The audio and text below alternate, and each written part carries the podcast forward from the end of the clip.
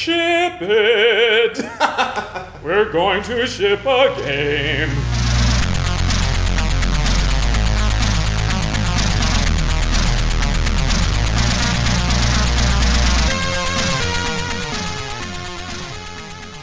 Hey everybody, I'm Steve Gaynor, and you're listening to Tone Control Conversations with Video Game Developers. Uh, and the video game developer of the day is Bruce Straley, uh, formerly of Naughty Dog, uh, game director on The Last of Us, co director of Uncharted 4, and uh, with a long storied career leading up to that. How you doing, Bruce? Hey Steve, how are you, man? good, Good, good. It's good to have you here. I'm um, I'm back in Los Angeles. Uh, this time for the Game Awards, uh, and uh, I appreciate you coming over to record a thing with me. Thanks, man. I'm glad you're here. And are you nominated? I don't know if Tacoma is Tacoma in there. No. I, I, I, I booked the tickets before I knew whether we were nominated. and Well, it should am. be. Yeah, well, thank you very much. it- uh, for narrative, for sure. I think you guys did a great job. Well, thank you. By the way, congratulations on Tacoma. I'll start with that for sure. Yeah, I like I- the game a lot. Thank you. I think you did some really novel things as far as like storytelling, using the AR and sort of the recording stuff and following through and using that as how you move through the space as well as picking Sure. up pieces of the story. I thought Yeah. you did a great job. So Awesome. Really Well- inventive. You guys should get rewarded. well, I just did by your compliments. Oh. thank you, Bruce. Uh, no, I, I really appreciate it. Yeah, um, yeah. I mean, and, and it means a lot coming from you, having worked on games that are so well known for their story and how they tell story and, and the characterization of, uh, you know, the the the the whole world of you know the the games that you worked on as well as the actual like individual characters in those games and how they came across so um, no I really appreciate it But it's a Um, different beast. I mean, we're it's a very di- it's a very different beast, for sure, kind of Yeah, thing yeah. for sure But I can definitely respect where you guys are. You know, with the constraints that you have, etc of your smaller team, Mm-hmm. the evolution from Gone Home to Tacoma is. I think it's a it's a beautiful sort of evolution that you guys are taking these steps. That also I don't know. I don't have an indie company or anything, but I can only assume that you're thinking about scope and scale Yeah. and budget and how Oh, you know, et cetera. So I I thought it was really novel and inventive what you guys. well yeah I mean Tacoma is as far as being a small indie studio is like it's one of the things that until we started working on it we didn't realize how the biggest thing was how interconnected everything in the game was like production wise you know mm-hmm. because it's like we laid out the spaces and then I wrote the scenes to the space and then we had to record that and all the different parts of the big AR scenes had to like line up timing wise and then we could start animating the mm-hmm. entire mm-hmm. game once we had all of the actual final audio timing and everything. And then if you want to like move something in the environment you know if you want to make a hallway shorter Yeah. it's like well there's already an animation there are we going to move that you know it's like Yeah, everything talks to everything Yeah. um, and so that was something that was kind of crazy to encounter. Like aside from just the enormous amount of animation work that our animator Noel did on like all those characters. Wait, all that's all that's hand animated? Mm-hmm. Are you kidding me? yeah. There's no mocap or anything. Wow, Yeah. that's really fucking impressive. That's Yeah. really amazing animations. Good weight to the characters, good motion, good everything about it. I I thought for sure that was one of those things you spent a little budget on to get some mocap. No, well, I mean, and part of it is that like the there's a couple aspects to it. So one is every animation was directly tied to the environment. So Sure. like there's stuff that we could have gotten from mocap, but like a lot of it would be like unless we built the station out of like plywood and had people like walking Touch- down touch the hall. Yeah, stuff, like yeah, right. then I think that like a lot well, I've never I've never run mocap on a project, so Right. I assume it would be a challenge to make some of the mocap useful, considering how space like specific all of the entire uh, thing was. And then the other thing is the characters were so simplified. You know, they're basically like stick figures, effectively. That I think it would be hard to direct actors to have an appropriate amount of like pantomime in their performance mm-hmm. without it feeling very broad mm-hmm. nor being so subtle that you can't really mm-hmm. track the the gestures with the characters we are using. So yeah our animator noel um, did it all from from video reference and just animated it out yeah That's she's, impressive. she's fucking Good job, Noel. yeah Um, so anyway, uh, uh, thank you for taking the time to play it. Yeah. Uh, I appreciate it. Um, but we're here to talk about you, Bruce. Cool. Yeah. yeah. Me. I'm important. You're telling me. Um, By the way, thank you for like I, I'm out of the business right now, so I feel kind of like validated. Like I like, oh wait, somebody remembers me. Like I'm somebody still. I mean, a game that you were the co-director of came out like what, less than a year ago or something, or maybe a little Yeah, more than a a year, year, ago. Now, yeah, yeah, sure. It's not that long. I played. I don't know. uh, The games industry moves so quick, man. That's true. You're obsolete fast. I mean, is, that is true. I mean, hey, all of us are gonna die eventually and become obsolete. So what, I'm just getting used to it. Yeah, that's a good way of looking at it. I'm glad that the games industry is helping you kind of face mortality in a healthy way. I gotta say, it actually is. That's Yeah? a real thing. Yeah? yeah, yeah. I mean, there's a there's a certain amount of letting go. You know, I've I had 18 years of uh, amazing 18 years in that company where. Um, you know, it becomes, I don't realize, did not realize that it was such a part of my identity, Yeah. you know, but it's such a rhythm in my life. It's such like, it occupies my brain and it's so many different levels from, you know, what you're in production and the vision of the, you know, the story and the characters and trying to make mechanics. Ah, you know, you're in the shower thinking about it, and Yeah. then suddenly all that's gone. Right. And yeah, it's like You don't have to part think of about it anymore. a- a- but Suddenly. A, but a part of me is removed, and then you're left with this void of like, okay, now who am I? What Yeah. what does this mean? And I didn't realize after all the years that. Your ego, just as a human, your ego gets attached to these creations that we're putting out in the world, and not in a way that's like like look at me i'm fucking amazing and i'm you know it's just simply like you're attached to like your house when you walk into your house it's a familiar environment and somehow your ego gets attached to status slash where you are in the world slash other people and you can't help but compare and contrast these things Yeah. and you get invested and i think that having that removed has been like kind of a healthy realization to go like, oh right, I am not Naughty Dog, and I am not my job, and I am not. And so then it, you have to dig in a little, go like, okay, who am I? Right. Like, what is important? Yeah, yeah. No, it's. The, I mean, especially like you were saying, after being there, you know, almost twenty years. That's a long time to spend time. around like a, a certain group of people and like focusing on a certain kind of work and Mm-hmm. all that stuff. For sure, that's like a huge. That's a huge shift. Like you, you were you were at Naughty Dog for the same amount of time it takes for someone to be born and then graduate high school. Thanks, Like- Steve. But I mean, like that's a that's an amazing run in the games industry. Like, not very many people are in any. Not a lot of studios are around for that long. Much less, you know, people being at them. Um, but also, just for a perspective thing, it's like that's a, that that's legitimately a huge part of your your life. Like, Yeah. you know, certainly no shame in having to like kind of process what it means to you know be in a different space, right? Yeah, for sure. And it speaks a lot about Naughty Dog. I think that it was a it's been a great company. They've been great to me. I learned so much and I have so many friends there and I Yeah. I grew so much in that, you know, 18 years, of course I am going to grow. You can't help Right. it. You're going to be faced with so many things. Yeah. And I've moved in so many positions over the course of that 18 years that each time, and that's the beauty of this industry. Not only is just technology change, but if you have the opportunity to change positions and sort of challenge yourself to take on new things, then it, it stimulates everything in your career slash life and keeps you invested. And Naughty Dog's always been supportive of that, so it's Yeah. been cool. So, was Naughty Dog your first job in the industry? No, I've been in the industry 26 years. Okay. I started in 91. Uh, I came out of like one of those pay to play right. art schools. What? You mentioned you worked on the X Men game for Genesis. Oh yeah, yeah, yeah. That was Oh the my first. God. Well, the first we didn't ship the game, but the very first game I worked on, the company I worked for was this ex Mattel guy. Who saw that video games were like really taking off? The Yeah. Genesis just came out, and he was like, "I don't want to make some money doing that." Like, I think he was associated with the Teddy Ruxpin, you know? Okay. Yeah. You put the tape Yeah, cassette in the the back, tape and some, yeah, yeah, yeah. And then creepy bear talks to the TV.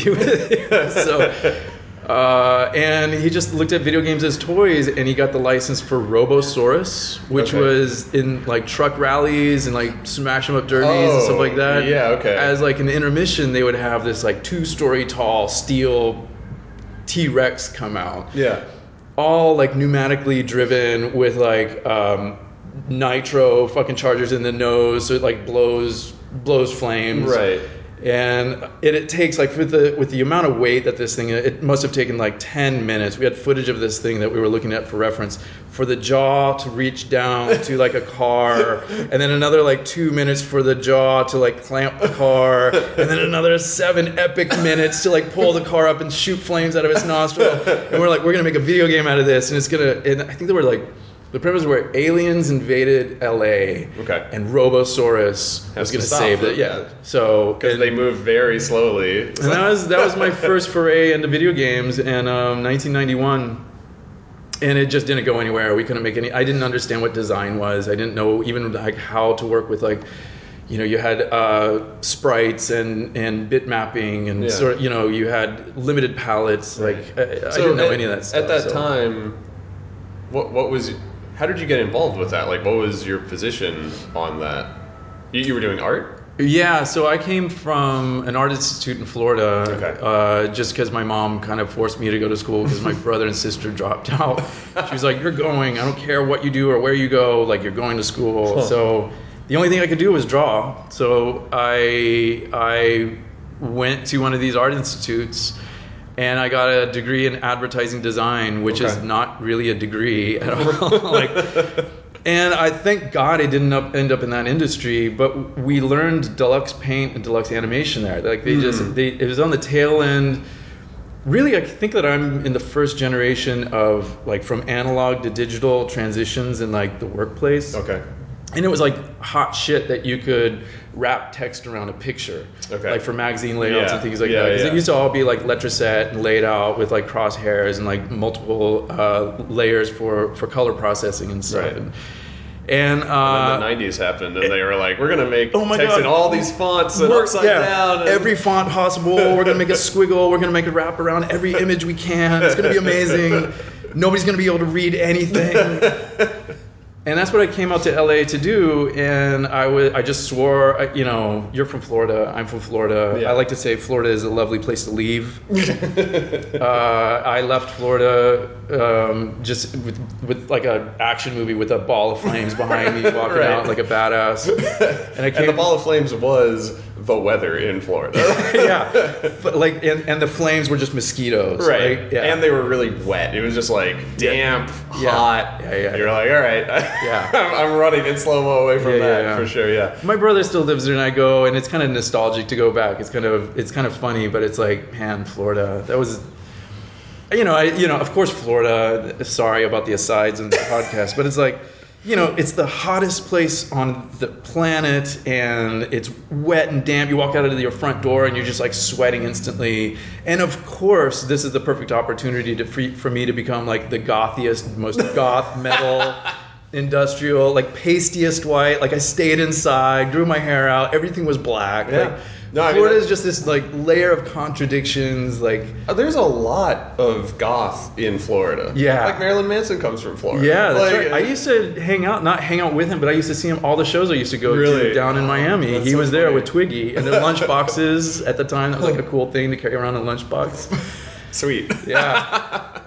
So okay, so you went from So- hanging out with Marilyn Manson in Florida to yeah, yeah. So I was I learned the computer program, and my buddy came back from California, like basically with this, like a, the recycler was from LA, and you look in the back, and it was like all these bands playing, and it was just it felt like heaven, and it was like I got to get out of here. I'm going to LA. yeah. So I came out and uh, couldn't find a job, you know, wrapping text around pictures. So, um, and I looked in the paper. This is the day of papers. There wasn't internet. There wasn't Craigslist. There Yeah. wasn't any Monster, anything like that. There weren't certainly weren't schools for video games.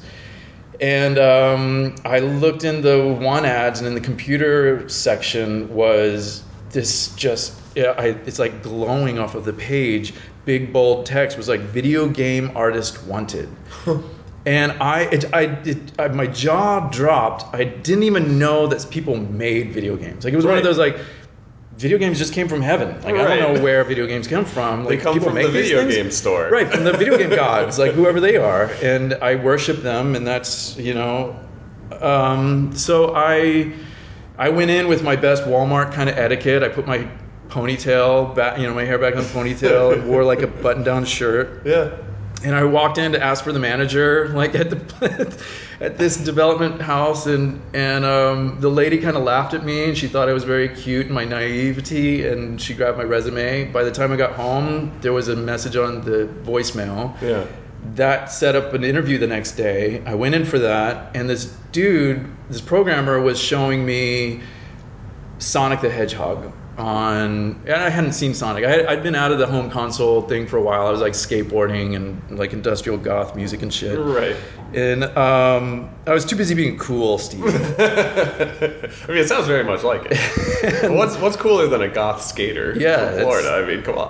Man, pasty. and um, like I can only skate at like two in the morning. That's the only you can't get in the sun. No. So anyway, For gosh sakes, so then um, LA, the perfect place for you.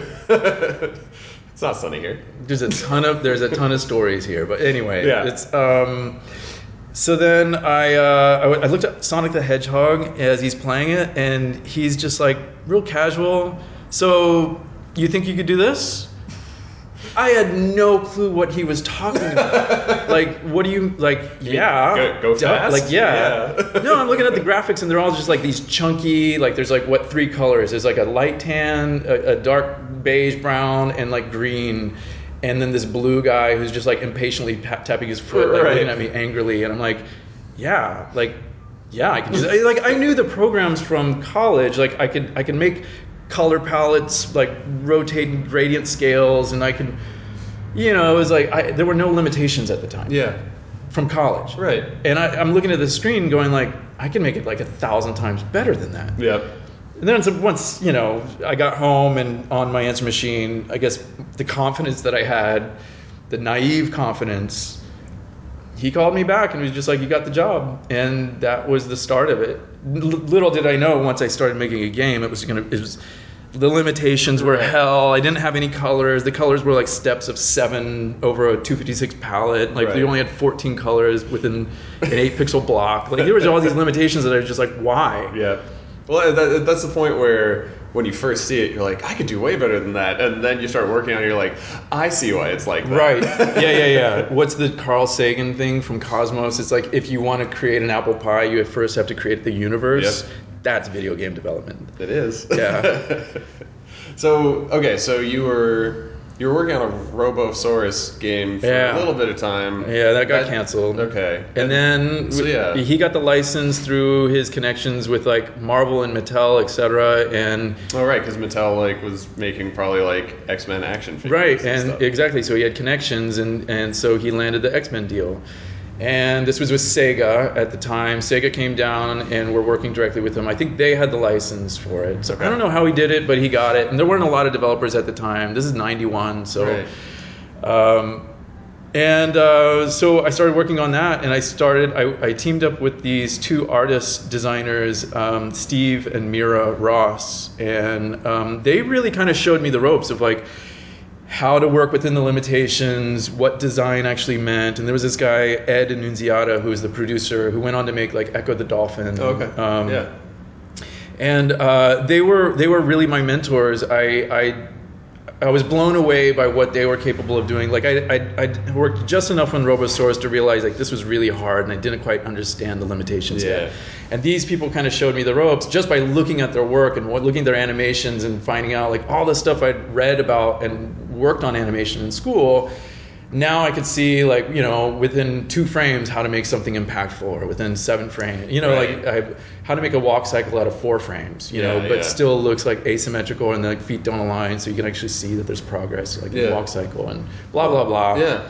And so uh, X Men was just a kind of a beautiful experience well my first time understanding kind of how games were made and how um, you know we had the the famous like reset button the sort of meta you know you're in the danger room the x-men are all locked inside of like magneto hacked into the danger room and like what you think as the player is reality. Turns out not to be reality. You're trapped and he's gonna like basically keep you guys trapped in there while he does like devious things in the universe. Right.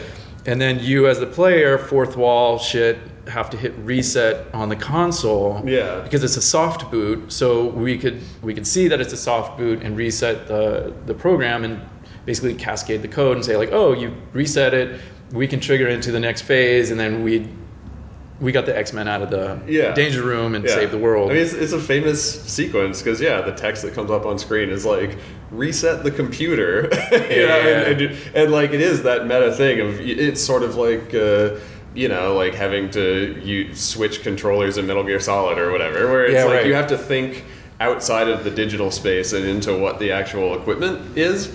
And yeah, that was like, I, I, I think it's very memorable to a lot of people today, and it was very, you know, kind of like unprecedented at that time. And I played the shit out of that game when I when it came out. Like I was a I was a Super Nintendo kid, but uh, my best friend in school was a Genesis kid, so we played that X Men game. Right, I, yeah, yeah. I, I, I, had to reset the computer.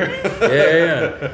I, I don't know what your feeling was, but I remember the sensation of like actually kind of playing through it myself and then having to reset it and feeling sort of like, am I about to lose my game? Yep. Am I going to lose my game? What's Yeah. going to happen with this thing? Am I, and the, the, the, and that's kind of stuck with me as far as like all this, not all this stuff, but in moments and trying to achieve the moments, there's like those special moments that stick out for me in games I've played. And so those are ones that I also like, I guess maybe the the birth of a few philosophies like that started early in my career that I've kind of hung on to. Yeah. You know. So you, so you were you were an art, you you were an art first or like mostly art guy for a lot of your career, right? Uh, well, early in the X Men days, it's like you kind of had to do everything. There were programmers and there were artists, and there really weren't designers because artists were designers. I see. Okay. And then from X Men, uh, I formed a company with a couple guys that I worked um, on X Men with, Yeah. and um, we made kind of an X Men clone because we couldn't get the X Men Two license because. Okay. The guy from Mattel, the, the, the guy who ran Western Technologies, who got the X Men license, was just like, wait, you're gonna take my breadwinner away from Yeah. me? Yeah, right. Right. No, you're not. you little snot nosed punks. Like, Yeah. no, you're not. and so we went off and made like another game, and um, it was kind of like it was the same thing, kind of platformer, side scroller, uh, action, X Men clone. Okay. And um, forget what you just asked me that made me fast forward. Oh, Oh, right, art. So yeah. so that was the same thing. Like we were we were a team of three Yeah. making that game, and it was two programmers and me. So I had to do art and design. Okay. So it really What, what was that game? Did that get released? yeah, the company was actually a success for a while. It was in the black. We made all the money back. It was called Generations Lost. Okay. It's a story about a a generation ship up in oh, space, okay. which is supposed to like you know Earth is basically like defunct, like we ruined it. So we're now in the generation.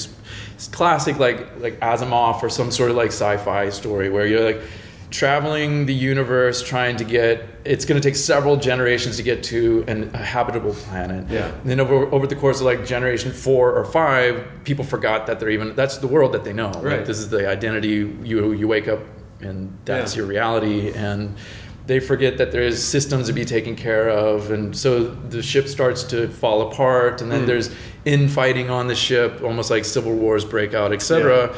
because people forget the overarching goal which is just like oh right we killed the last planet Right. how do we not kill ourselves in this generation ship so we can inhabit a new planet and start you know, and they didn't Yeah. Right. spoiler but that game came out and um, what was it? Also a Genesis game? it was a genesis game Huh. and uh, I like. I, I don't think I've. I don't think I've heard of it. No offense, but it sounds No. really interesting. No offense taken. And I would actually be surprised if you did. I have a pretty good. I have a pretty good catalog knowledge for this stuff, but I don't think I've heard of Generation. I mean, it, the reason I say that is because it sounds like an interesting enough, like unique enough game that I that, That I'm was- surprised I haven't heard. of I learned a lot on that game because it was it was the first time that I didn't have the guidance of Ed from Sega and Steve and Mira. So I was trying to take the things I had learned from them. Yeah. And we're trying to run a company. We ended up with like seven employees at the time.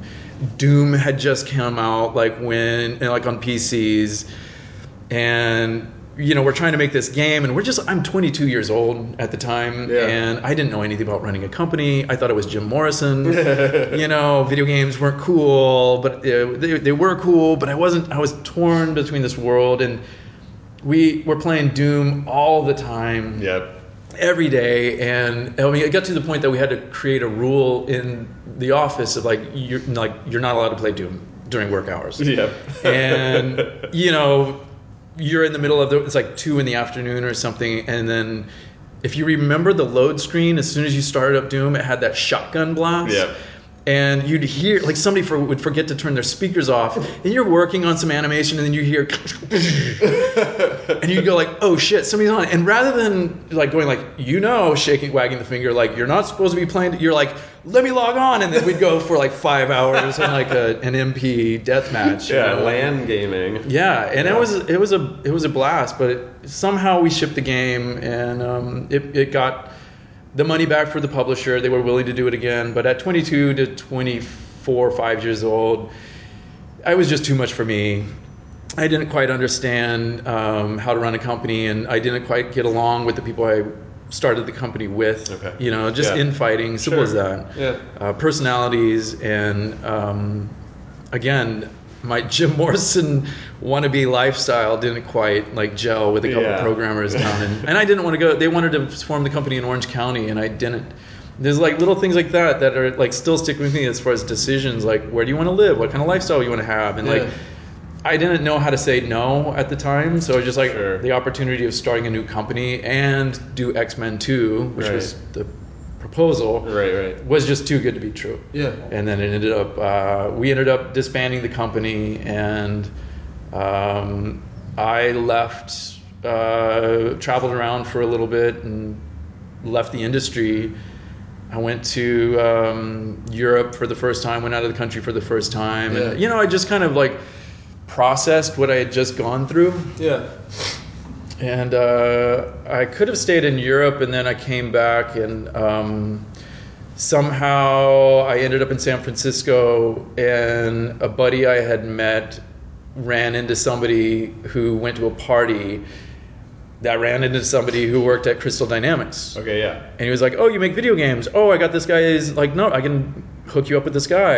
And um, that got me an interview at Crystal Dynamics, and that got me um, a job working on Gex Two Nice. with Evan Wells and a bunch of other awesome dudes. Like the the yeah, Danny Chan was there, Adrian Longland was there. Like there's these programmers that I just like thought were amazing people Yeah. good, heartfelt people that really were passionate about games and spoke about games. Like, I hadn't been around people speaking about games in that way that felt like there's an art to it and there's a craft to it Yeah. and there's a way to get to emotions and feelings and things that are bigger than just kind of movies and books, etc. It has its own dimension.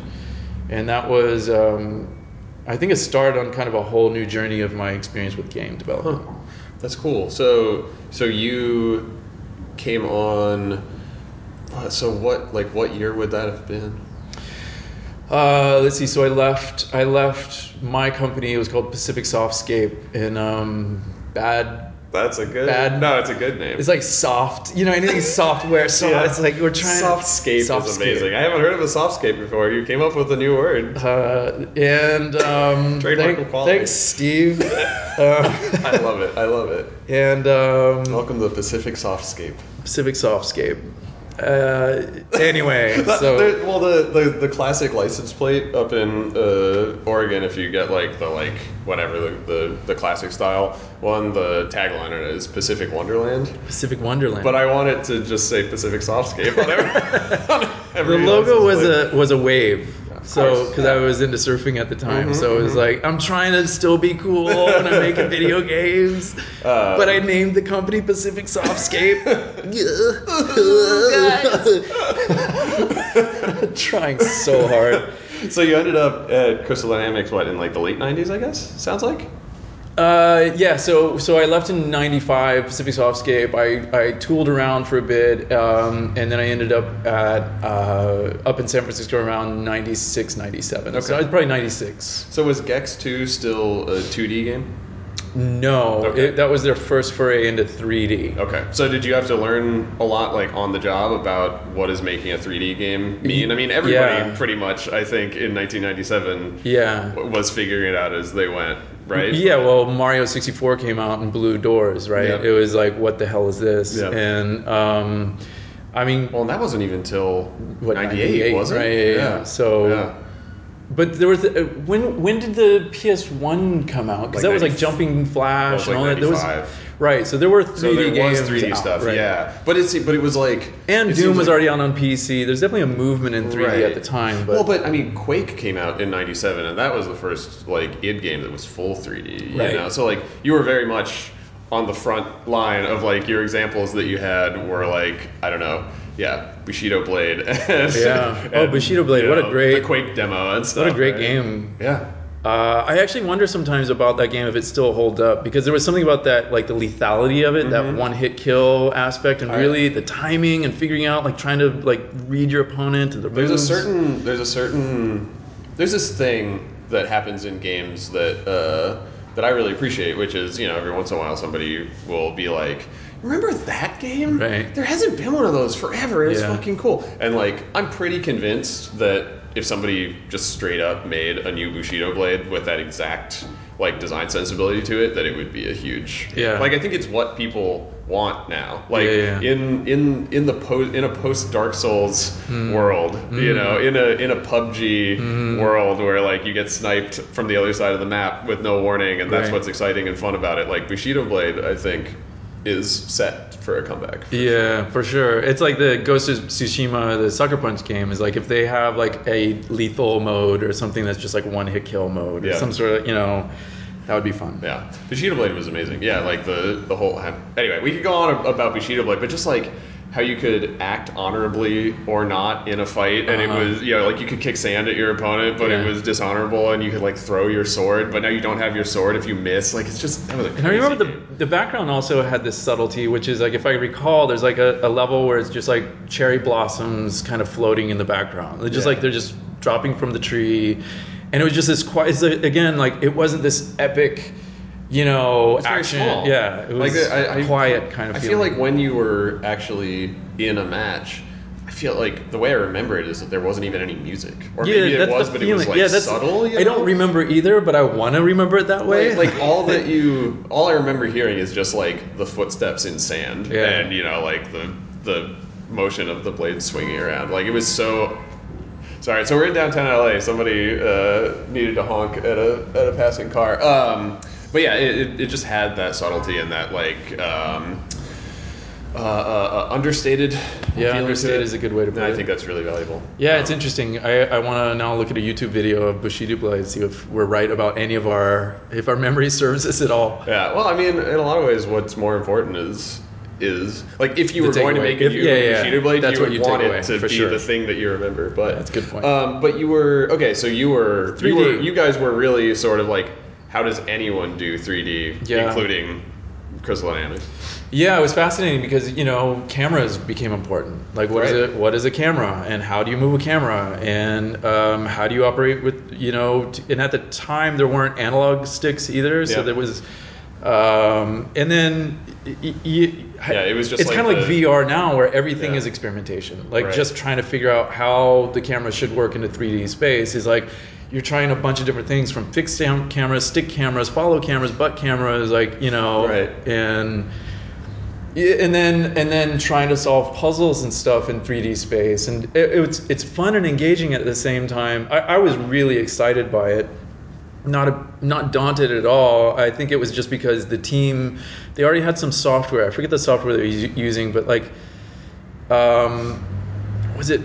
Oh, I forget. It's like I see the software in my head and I don't know the name of it, but I just remember building. Everything was blocks Yeah, yeah, you yeah. know and then you could create objects to go into the world like these actors and you could put animations on them and i just loved every minute of it like understanding how to create foreground objects how to create collision how to create animations how to and that was the time where um, the industry was still small enough and it was you're it, we didn't have to specialize yet Right. and I really, again, from my background of being artist slash designer slash, you know, vision creator, whatever the thing is, and working on a higher level, I really enjoyed kind of owning my levels and really pushing myself to figure out like, okay, I got animation, I have color cycling, I have, you know, the 3D space, I have the cam, like I have all these tools, and like really playing with how to put all these pieces together to make interesting gameplay was I think Gex 2 I learned a ton Yeah, about for, yeah, yeah. for for design and art. For sure. Did you? Uh, so I'm gonna th- this weekend while I'm here in LA. I'm also gonna be talking to Richard Lemarchand. Oh, cool. Uh, did Did you work with him on Yeah, that yeah, project? that's where I met Richard. I thought so. Yeah, he he's an ex Crystal Dynamics. That's right. He, well, he was yeah. on he, he was on Gex 2, I believe. I know I know for sure we he did he did some levels. I don't remember which ones though. The memory doesn't serve like uh, but no, Richard was great. He also came from you'll hear it from him, but he had a cool little 2D game that he came out with before he got into the whole 3D world. Okay. That was But yeah, for, for, for listener reference, since Richard's uh, interview will be after this one, uh, Richard Lemarchand was also a designer at Naughty Dog on the Uncharted series. And, Yeah, and he was stuff that came before the he was my co-lead with Neil on Uncharted 2 when I was game director for that. Cool. Yeah. Um, can you confirm or deny a piece of uh, industry lore that I've heard told to me, which is that in the 3D engine that Crystal Dynamics, like it, it was a it was a proprietary engine, right? Like it was an in-house engine. Yeah. In that engine. Um, in any engine that you that you work in, you have like units of measurement, right? Mm-hmm. So you to like a meter, or like an Unreal, it's like an Unreal unit, which you know maybe it uh, equates to something in the real world, but you don't know. Um, somebody told me that the unit of measurement in the Crystal Dynamics 3D engine was a gexel, which was the height of one gex.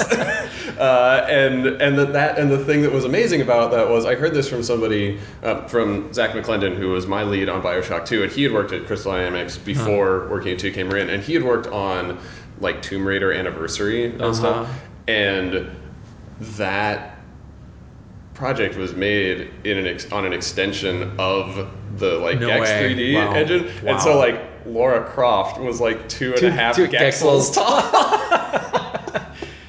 Yeah. Uh, so I, I'm, I'm just jealous of people who got to, to who got to think about the word Gexel every day in, in their life for, for a reason aside from being obsessed with the idea because it's hilarious, like I am. Maybe it's legacy post Gex because we didn't. It was. It was. I think it was a meter. It was a Okay. meter, and I think Gex was one meter. Okay, So uh, yeah, it was. It, it, it was at least the same size as one. but it became a Gexel. I'm sure. Yeah, yeah. Um, well, that, so so what was it like? You know, shipping. Uh, was that was a PlayStation One game? Yeah. Yeah, what was it like shipping a, a PS1 game? You know, like I, I I feel very fortunate to have gotten into game development at a time when stuff like CERT could all be done digitally. Right. But like you guys were living in that world where you were like time to mail a burned CD to Sony Japan or whatever, right? Mm-hmm. Like what you know, what do you remember about actually getting a project out the door? Crystal had a QA department. So it was, um so we had a relationship with those guys downstairs, um, which is just hilarious. That's the days of like where QA is just a bunch of burnouts. Like, you know, it, it wasn't like now, Oh, it's I, kind I of like started in QA. I know. I know the it's field. an inroad it's an inroad now to get into the industry like you know and it happened at naughty dog a lot that you know we would build relationships with these people and you could see like you know they're hungry and they want to try things and they're you know and they're inspired and and this is their way into something greater and but at that time it was like these guys didn't have a care in the world Right. or any reason to like you know clear, clearly they did they did their job Yeah. and I and I really appreciated what they were doing, but they were a bunch of burnouts, and they were my friends, quite honestly, at the Yeah. time. It was fun, but um, No, when I started in QA, it was totally a mix of people who were like, I love games, like me, and then people are like, I love getting paid twelve dollars an hour to Right. sit here Yeah, and, yeah, yeah. not have to like work at a construction site or something. Yeah, that's- And- true. And so, like, yeah, it, there's it was definitely an interesting mix of people who were who were drawn to that work when I was in Cert QA. But like, yeah, there's some stories. Like, there's like there was a guy who got fired because he he figured out a system briefly, which was you know he came in and he sat down and he like put his hoodie up and he put so I, I was a cert tester on PS2 games, so he put like the DualShock controller in his lap and he put a rubber band around the thumbstick so that they pointed towards each other. So that if you looked at his screen, it just looked like he was He's doing something, something. because like the camera was spinning around. And I think he lasted a little while, just like sleeping with the you know, and and then somebody was like, dude. Dude, what the fuck? and he had to go find some different contract job. But uh, anyway, yeah, QA, Yeah. QA lore. that is it. Uh, I think I was I was smoking weed at that time, and I don't anymore. But it was like that was the era where tho- all my dealers were basically coming out of QA. So Yeah. that was that was that era. yeah. And uh, no, th- I mean, shipping that game was great. Again, um, it was really about this group of people that um, it was a real bonding experience. Uh, Evan Wells was just kind of, I don't know, he had this unabashed love for anything Mario and anything um, Miyamoto. And Gex, you know, as a platformer and kind of coming around when the um, Mario 64 was out, it was just amazing to see like it, not everything had to be original. Not everything had to be like this genius inspiration from the gods and you know and and that um, you know I was I was wrestling with it for a little bit like it's just like wait all he's doing is ripping off Miyamoto. And I'm like yeah but you're learning so much in the process. And then you're kind of nobody truly rips off anything because just by the nature of trying to copy a Van Gogh painting you're gonna create your own style. It's gonna be with your hand and it's gonna have Yeah. your own sort of touch to it. And then you're gonna learn a ton.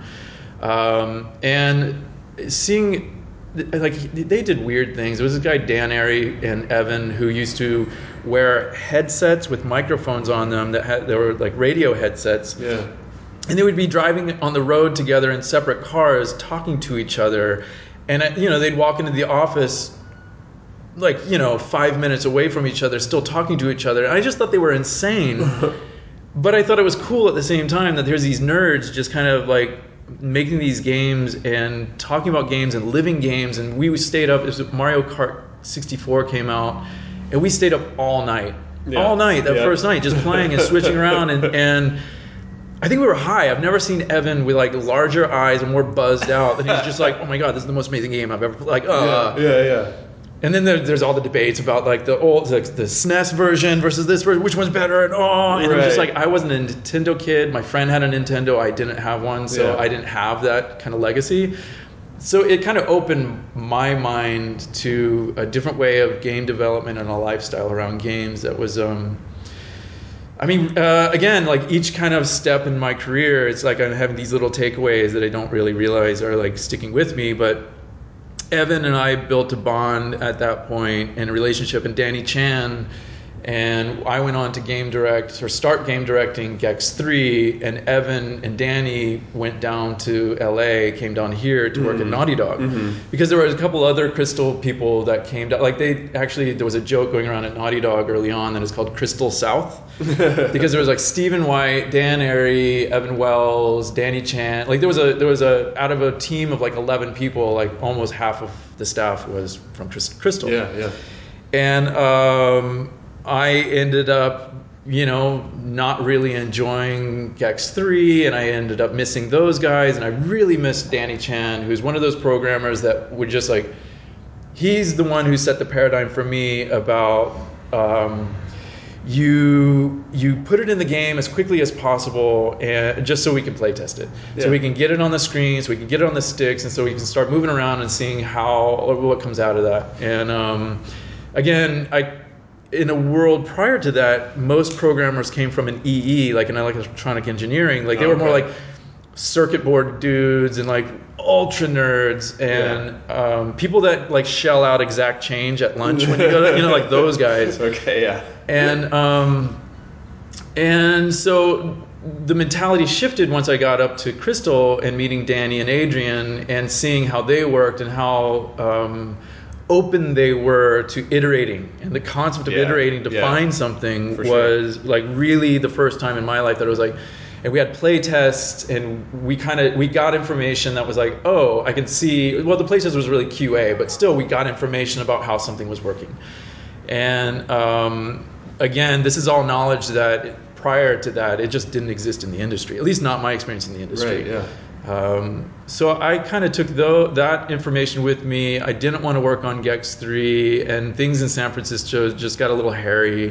And Yeah, was well, that was during like the first dot com boom, right? I don't know if it was. I get. Like I, it was getting there. Like uh, the the late '90s, early 2000s was the whole like. I just lived a, a, a life of like just like work was my god. I just stayed in the office and I, I woke up early and I got to the office and I just like worked my ass off and my I was a real workaholic at that time. yeah. And um, I- Crystal is what in the South Bay? yeah, it's down in Menlo Park. Okay.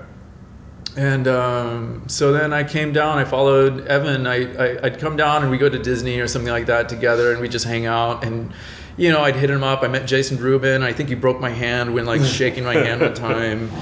You know, um, but what Naughty Dog was doing at the time, Cra- Crash One came out while we were working on Gex Two, and it it was in 3D, but it had all it, like it, it was a spline camera. It was a fixed view. You couldn't move, move it around. So what they got away with doing, they were smart in working within the constraints to make it look super lush and super amazing at the time. Um, kind of mind blowing, and we were just kind of baffled by it. It was a hard game, but like aesthetically, it was mind blowing. So when Evan and those guys went down, I was like, "Dude, you got me. You got to get me in here. Like, Yeah. can I get in here?" And he Well, put in the good word, and Yeah. somehow it worked out. Yeah, you, you ended up there. That was yeah. 99, Yeah, 99. Yeah, yeah. That's it's so funny to me to. Or, I mean, you know, it's all perspective, but like, you know, you, you've you've been in the industry since you know I was in middle school or whatever, right? So like when Thanks, when I, sorry, when I but when I was growing up. Like you know, my main memory of Crash Bandicoot was playing it on the PS1 demo station at Target. You Wow, know? yeah, sure. Yeah, yeah, yeah. and and it's so you know so for me i'm like that's just what games is you know like I, Uh-huh. and and it's so interesting like i remember i've seen i think video like you know vhs you know like video put up on youtube of the guys at id software like while they were working on doom playing like Super Mario World and just being like, oh, look at what they're doing! Right. Oh, this Yeah, the yeah. scrolling is so sweet. You know, they're like, like they're just Yeah. like the tech and what they're doing Geeking with out. the tech. Yeah. they're just like was so mind blowing to them because they knew what they were trying to put on screen. And they knew what it took to put that. And I'm sure it's a similar thing where you know I think back and I'm like, Crash Bandicoot.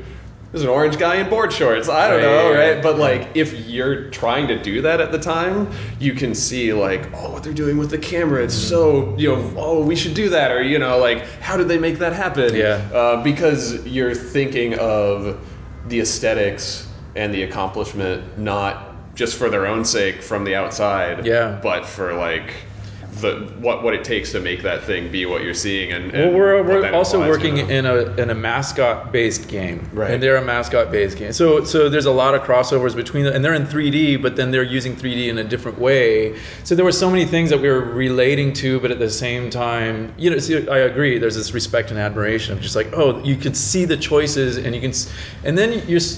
Me personally, I'm starting to formulate. So I, I start seeing at the meta level of what game design is and how to work within the limitations of technology, and that's just like game, like the art of game design Right. and creating games is like understanding the limitations and using the most that you can out of it. So It- yeah, and it's something that I feel like is interestingly different now than it was in the 90s or in the early 2000s, where like now I think anyone can kind of look at an Uncharted game mm. and just be kind of blown away by the you're like oh my god it looks you know it looks so real. Or you know look at the crazy vista or you mm-hmm. know how amazing that character's animation looks or whatever.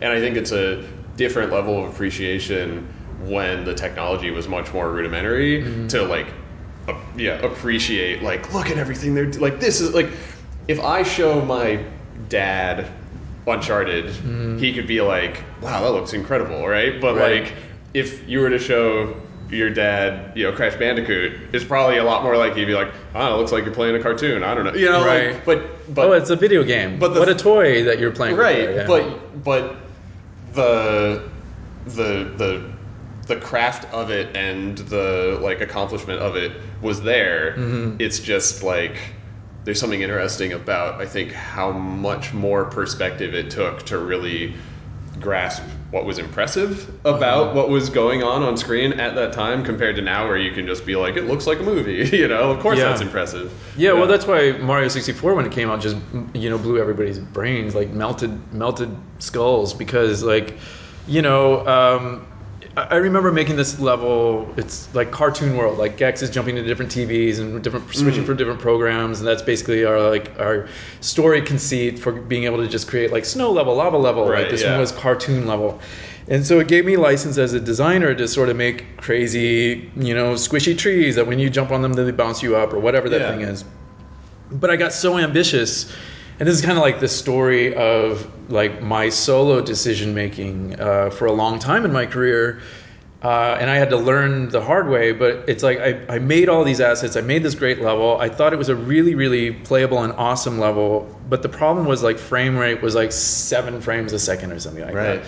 And I think we were just trying to hit, I think 15. I don't even know if we were trying for 30. Maybe where we were. I can't recall. But Yeah. at any rate, it was sh- it was shit frame rate that I. Right. And so then, um, and so my solution, rather than having to like reduce poly count and find out like where the clog is and the bottleneck in, in, in rendering or whatever the thing is, is it computations or whatever. Instead of that, I just put the draw distance in so far. like we could just like not draw things in the distance, and I pulled it in so far that you can't see more than like ten feet in front of Gex. so you have no, there's no weenies or landmarks or anything to Yeah. sort of like orientate the world because it disappears either before you or behind you. It's like one of those like really horrible decisions for something that was like I thought was such a great level, and you know, Evan, nobody at the time said like, dude, you need to figure out something better. You know, like, and um, but those are just lessons learned that I look back and like with regret, but it's like beautiful at the same time. And so when I look at like Crash and like they have kind of a vista, and then you see how like they're undulating the terrain to, to create occlusion and sort of dropping in and out things based on uh, frustums and th- you know, it's just Yeah. like wow, that's really smart. So Yeah, yeah. So you, uh, yeah, you you you went from Crystal to uh, Naughty Dog. What was your first day at Naughty Dog like? Uh, God, Jesus, they were like the the most intimidating day probably of my life. I mean, Jason is a beast. Andy is a freak. Um, everybody around me was just the best that I'd ever been around. Again, Yeah. like I, I found people who I was inspired by at Crystal, and I followed them down. Well, I, I didn't realize that they had been inspired by the people at Naughty Dog already. So now I'm surrounded by people who are all the best at what they're doing, or at least they're striving to be, and they're pushing each other to be. And that was the environment of like this collaborative sort of I wouldn't say competitive, but it was kind of a beautiful thing that you, you really felt kind of in the intimidation or fear, this necessity to sort of prove yourself. And from me and coming from my background, like it didn't matter that I owned my own company. It didn't matter that I made X Men. It didn't. None of that mattered. It's like, how am I contributing right now? Um, I had to learn new software with Power Animator and model and that, and um, you know, it's like the the three mouse I use, by the way, to this day. I still have the Power Animator mouse, the Silicon Graphics mouse, Whoa. and that keyboard because I got so used to Yeah. the sound of the keyboard, the feel, the layout of the keys, and it's just like I kind of built my rhythm of how to model and how to work in in software programs around that. So. Yeah. People come over to my computer and they're like, "Where's your scroll wheel?" Uh, anyway, yeah, that first day was. Um, I mean, it was it's beautiful in that. For one, I'd always worked at Crystal Dynamics. Uh, I had a pod, a little cubicle of my own, and I could shut sort of the door, this little Chinese sort of whatever, this this Like a this- screen? Yeah, like a screen door kind of thing, and a Japanese door, and then um, uh, and I would just like tweak out on what I was doing. And at Naughty Dog, like everything was at like hip level and open environment sort of space. My desk specifically was in alignment with Jason Rubin's desk. So like he could look from his office. The only person he could see through the door was me.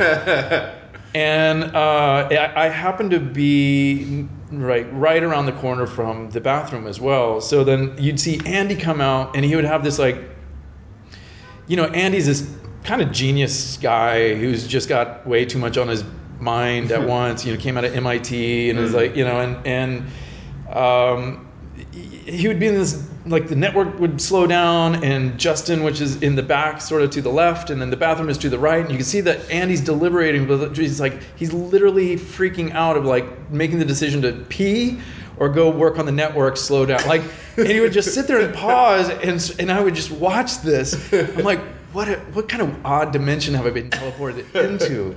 But i loved it and i love these people and um, it, also felt I was the 15th employee and it felt like I was capable of kind of if I wanted to do animation, it was really like nobody said like, "Oh, you got hired to do textures." Like Right. you better keep just doing textures. It's like, "Oh, if you want to model, like model." As a matter of fact, it would help if you model because Yeah. then you could put the textures on the model. Yeah. And then like if you want to animate, here, just here's how. And Rob Titus, this dude who came out of like CalArts or somewhere like that, he was an animator and he was from Disney background, etc. And he'd show me stuff, so I learned animation from somebody who I really felt like understood like squash and stretch, anticipate follow through, all these Yeah. kind of classic things and.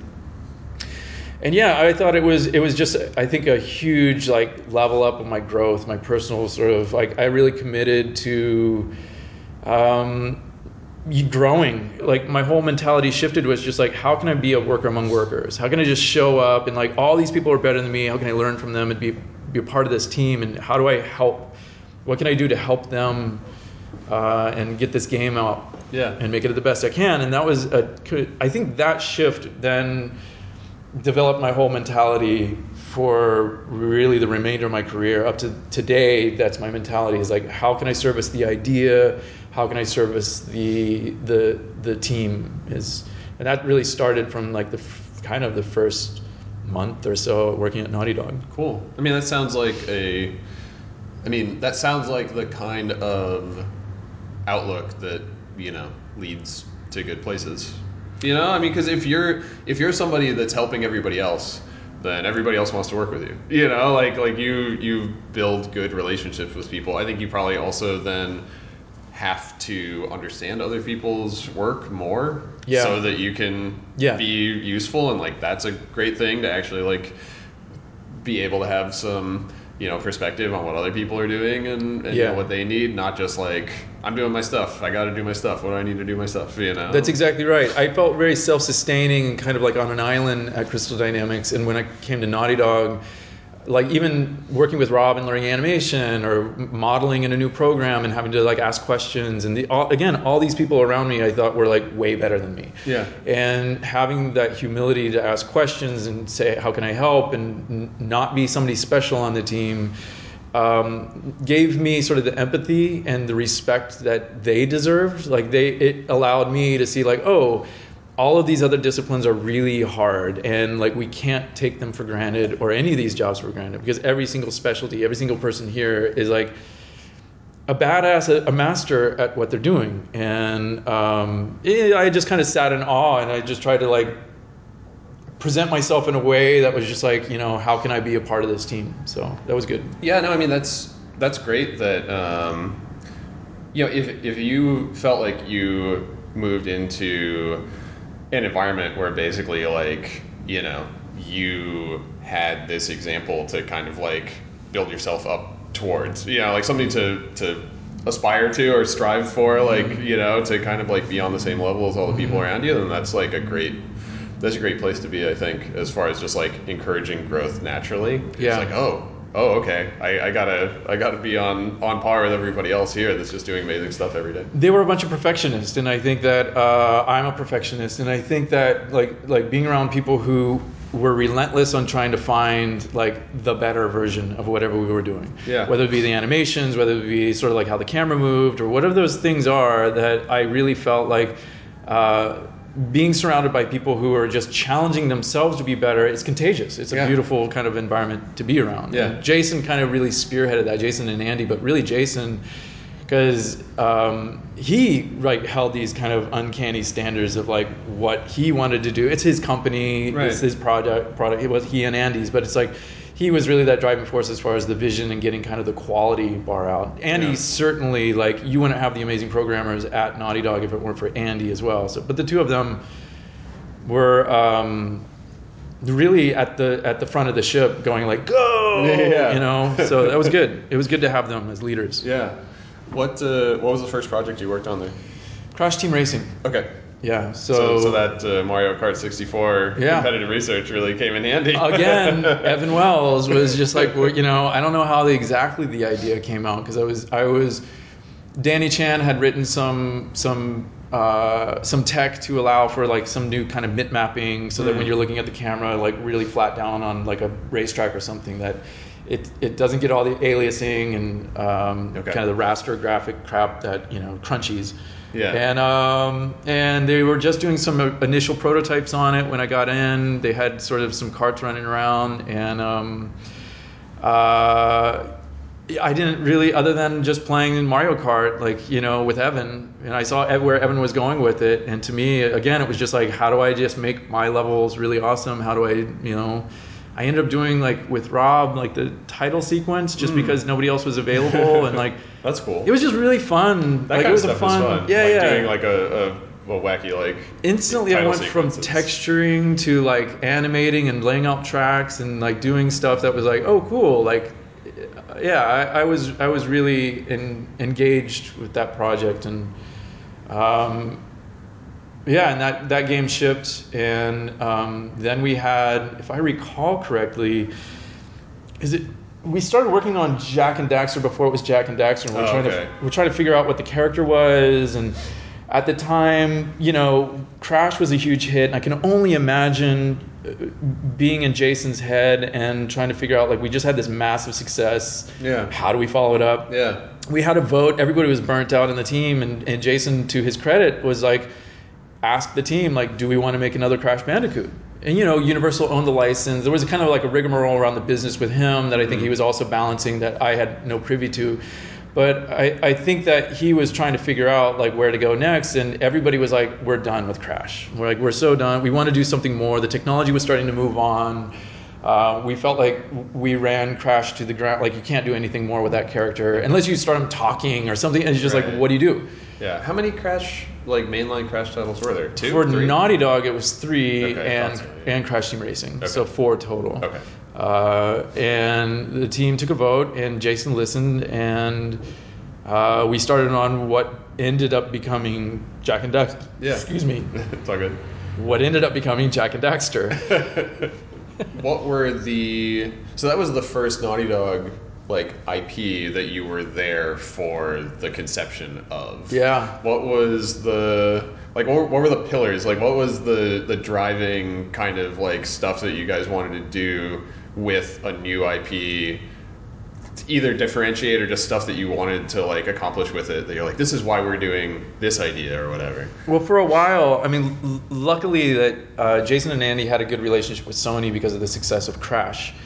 And so they had early dev kits and they, they moved some of the programmers and with Mark Cerny off in this like little closet basically. Um, it wasn't a big office. We were down on the Third Street Promenade and there wasn't really space. Literally, it was a closet.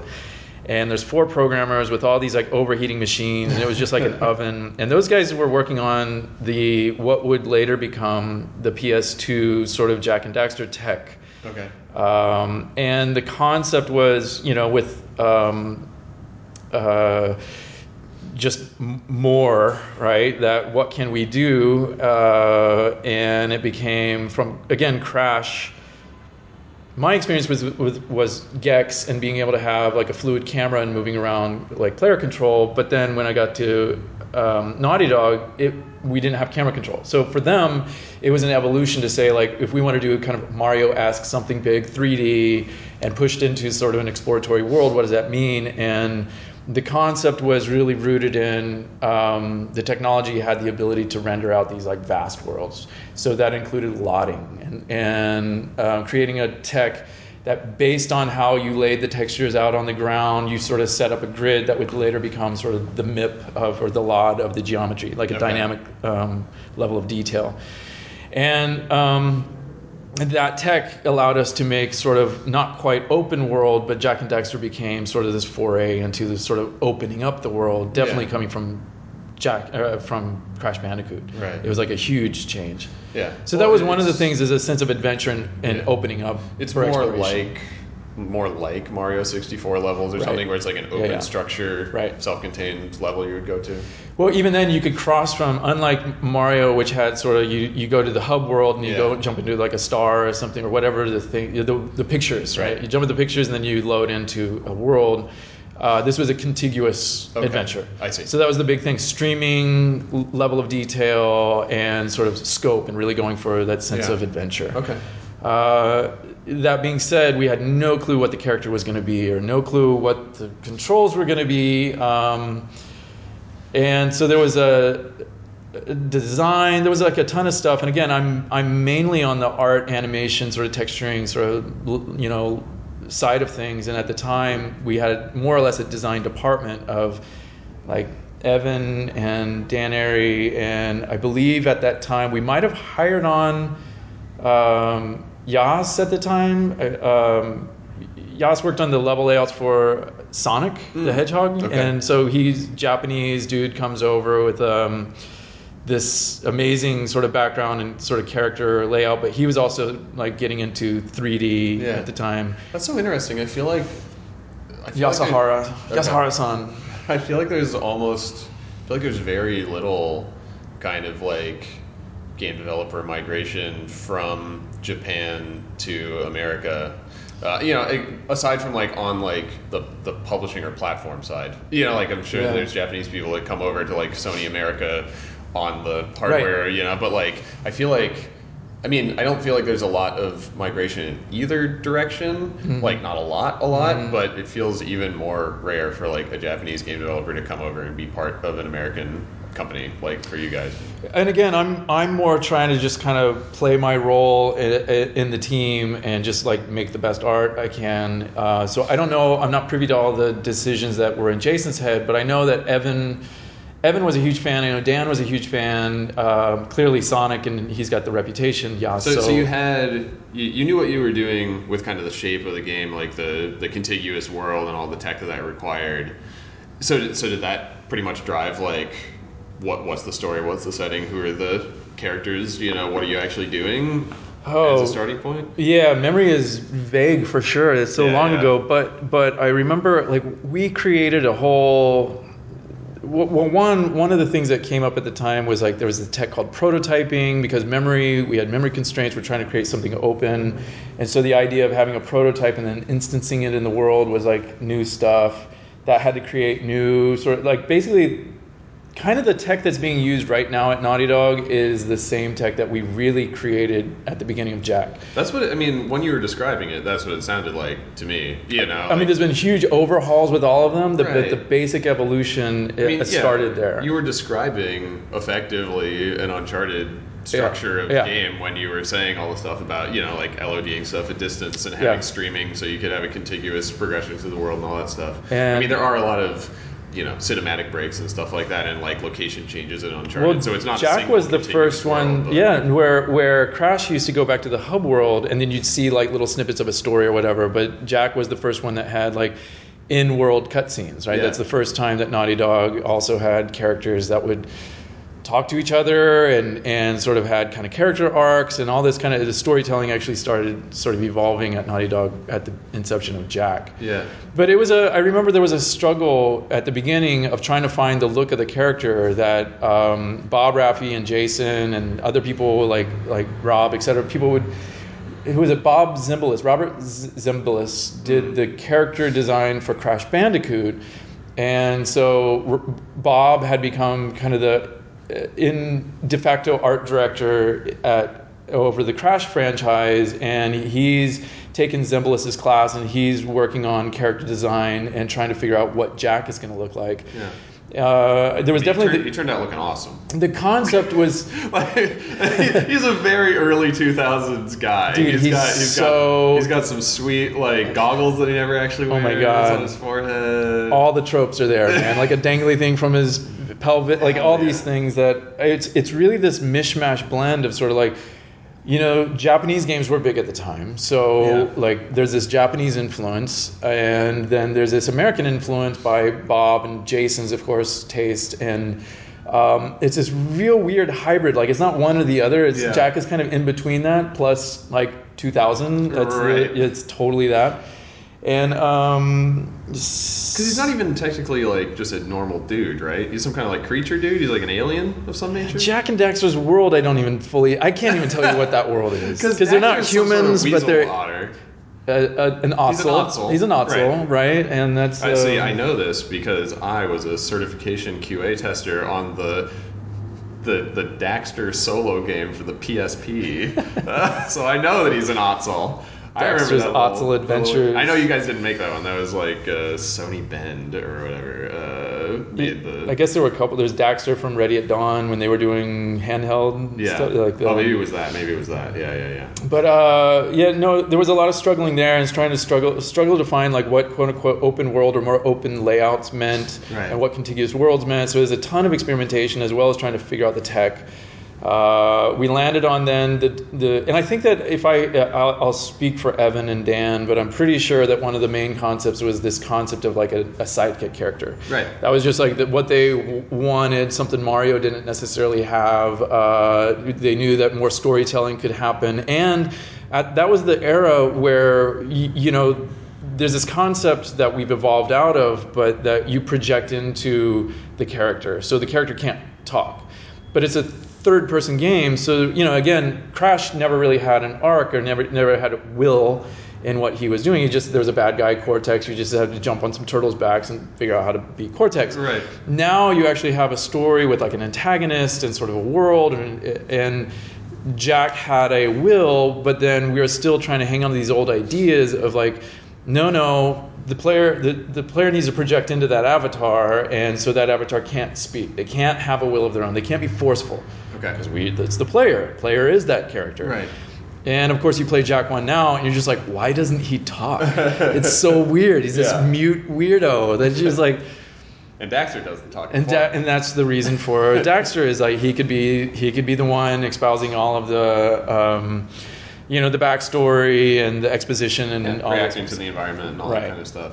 Does that mean so? I didn't, I didn't, I didn't play Jak and Daxter games. Uh, Good for you. I mean, sorry, I, No, don't be- I, I, I, I, I was a big PS2 guy, but I was never, I never, I was never a Mario 64 guy. I was never like a mascot. Yeah, there's. I think there's factions of people. Like it depends on. Like I came from platformers, and so I just am in platformer third person. And, and like people came from like PC, like first person games, and like their first. Uh, there's these Yeah. factions of kind of like gamer mentalities that I feel it's like whatever you were raised with is just kind of like kind of your mindset going yeah. forward. So I do kind of have a, a blind spot because I don't have experience with Jak and Daxter or Ratchet and Clank or Sly Cooper Right. or you know yeah Sure. the, the Mario games from that era. Um, but does that mean that um, Jak started talking in Jak too? Yeah. Okay, Oh, like okay.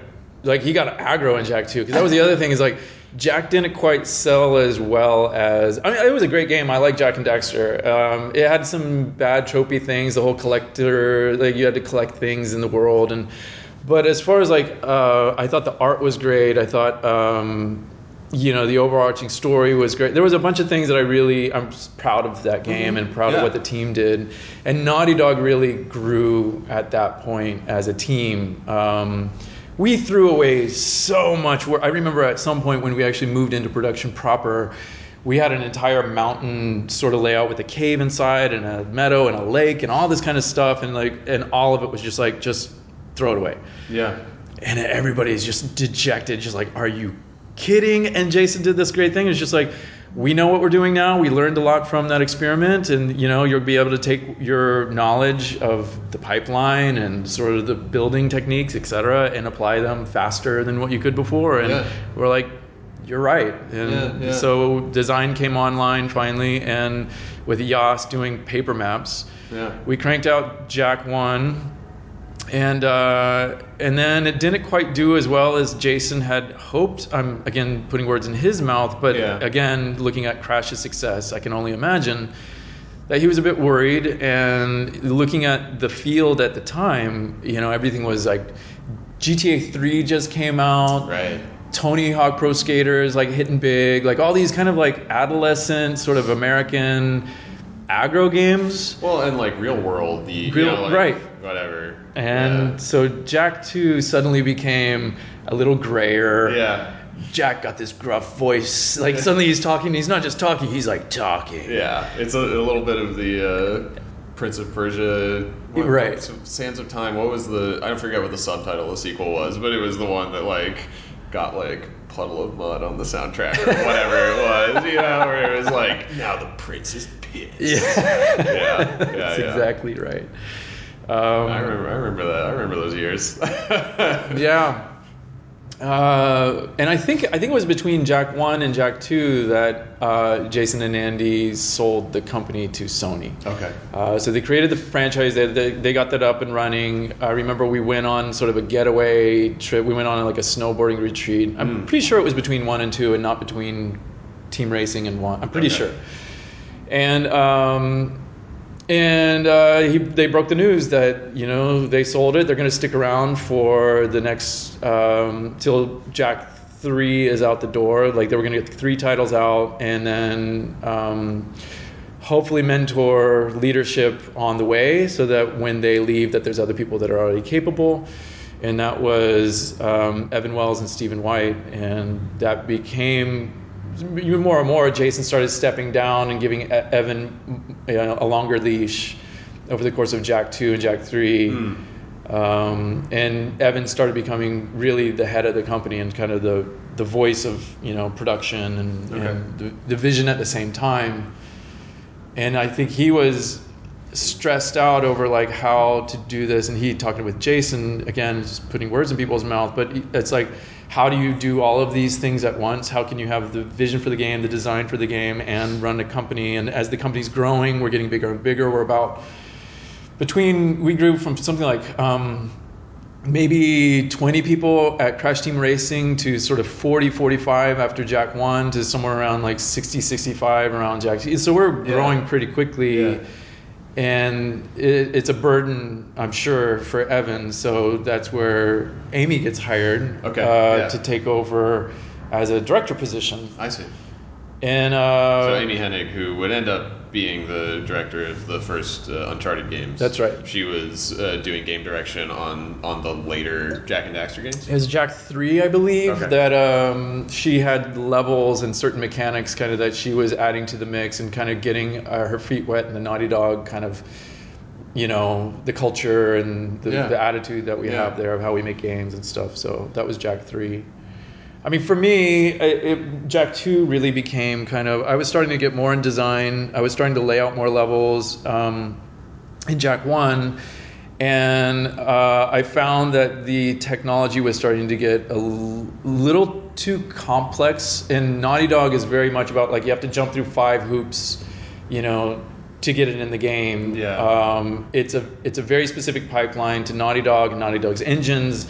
The tools we're, we've never been, they've never been like really big on making things really easy for the pipeline.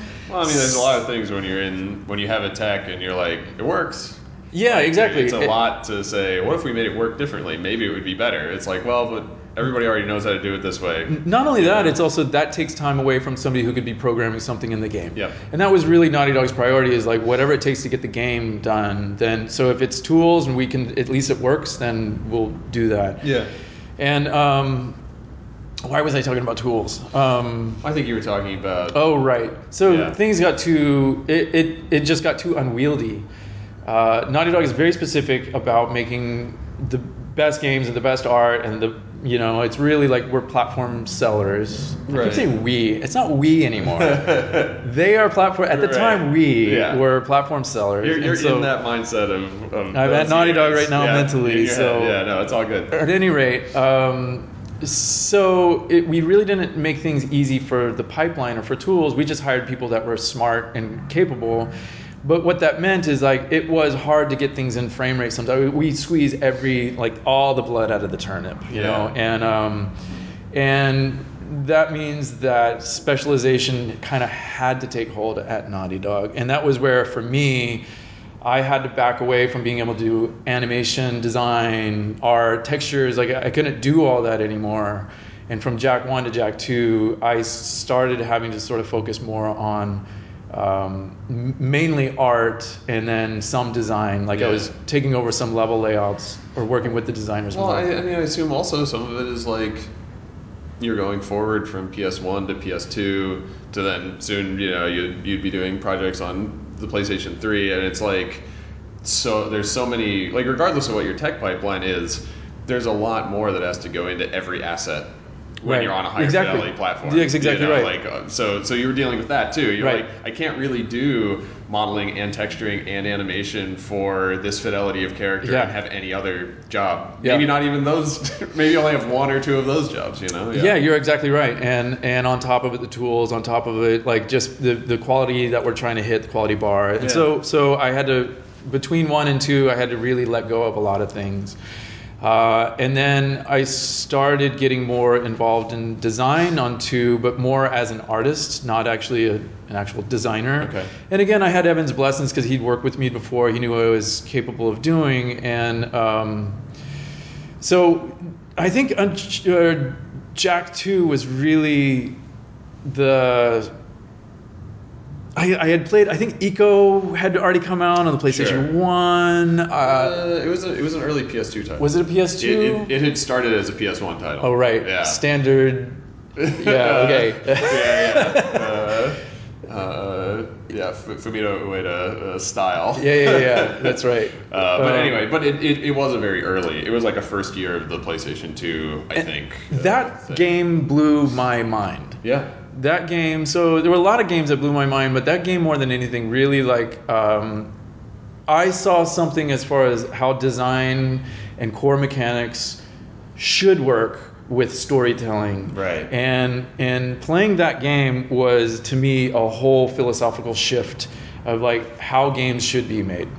Um, and here we are making a game that has a character and has these things but w- what we were doing in Jak 2 was like the kitchen sink concept of design it was um, you know in, in one sequence i remember uh, playing through an area that Daxter had to climb onto a missile to save something, and then you had to navigate the missile sort of over like a lake, but then you're, I think, avoiding these eight different things or whatever. It was like some setup where you've never played a missile before, so you don't know what the controls are. It's under a timed pressure situation, uh, which you're going to blow up. It's a hard, it's a hard death to reset that Yeah. sequence, and um, and I I must have 15 ti died 15 times just trying to understand the controls. And then after getting the controls, I died another like 15 times uh, just trying to make it through like the maze or the network of. yeah. Uh, uh, and and then looking at Ico and like, you know, you have these very very specific um, pared down mechanics where it's like I have these gates. At first, I don't have anybody with me or any power to open the gate. Um, I know based on the story, like my main impetus is just to get off of this island, and here's this gate. So problem solution ordering. I find this frail girl in a cage, and I have a cutscene that all it says is like, "I'm gonna get you out of there." And I'm like, "Yeah, I want to get like who wants to be in a cage?" I empathize with her, so I get her out, and then all of a sudden I get her to this door, and she opens. She has the power to open the gate. Little did I know, but now I have the key to the lock. And that opens up this sequence of events, and I have this hand holding mechanic and a, a reaching down and grabbing for a mechanic, and and I just saw how that evolved into just these this this pared down suite of mechanics Yeah. created a bond between these characters that wasn't about exposition and about jokes and laughs, and it was just so subtle and beautiful. And then uh, to the halfway point, if you recall, like you've you've opened up the gate, and Yorda is, um, she's she's she's being zapped by the power of opening up the two large gates that opens up the bridge and you see your way out you're going to get out and then the bridge opens up and then you have that one sort of sequence that like throws everything on its ear. All my expectations are like clearly i'm going to take Yorda and we're going to get out of here. I've been doing this the whole game and then all of a sudden i'm the one that's going to fall not her. She reaches her hand out and i jump back to her. And that moment where it's in my control to make that jump and then just everything gets subverted. All my expectations went somewhere else, and and what I thought was going to happen ended up being the opposite. And she saves me. Of course, then her mother comes, and I drop down to the bottom. But Right, everything tied in in such a way that then I didn't have Yorda, but I found the sword, which then became sort of the key to the, my locks. Like it was just so clean. Yeah.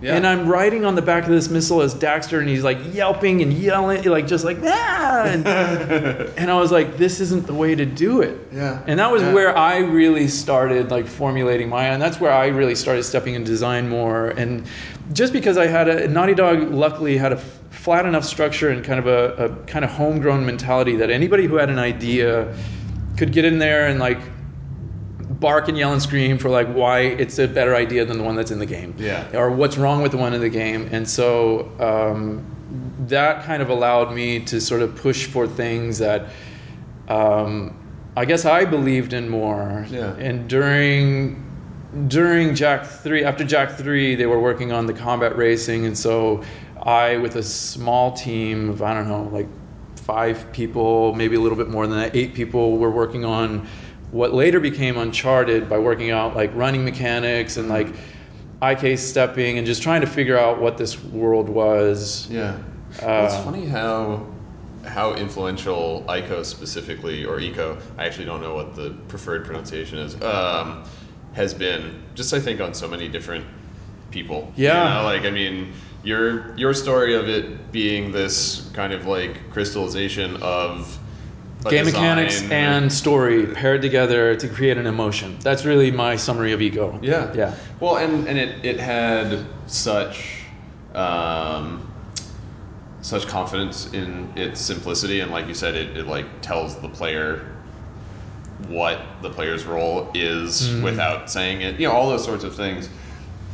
I mean, I know there's the whole story about how you know uh, Miyazaki, the the creator of Dark Souls, like played Ico and then was like, well, now I need to make games. you know, like and like so. That's awesome. I didn't know that story. That's a great story. Because he um he got into game development later in his career for a for like a you know in the Japanese uh, job culture, it's like you know you start in a career and you just stay in it for. And he had like I think I think the story was that he had been working in like banking software, and then he like played Ico at like his friend's house, and was like, "Oh, video games can do this. I guess I should be making these." And then Wow. went and like applied at that FromSoftware, and and you know go forward from there. But yeah, like you know, Ico has influenced Yeah. you know what you guys have done and what you know became Dark Souls, and like. I'm sure a lot of people who are like I think there are those certain games that come at the right time where you play them and you're you're like, oh, people can do things like this. You can do something that's like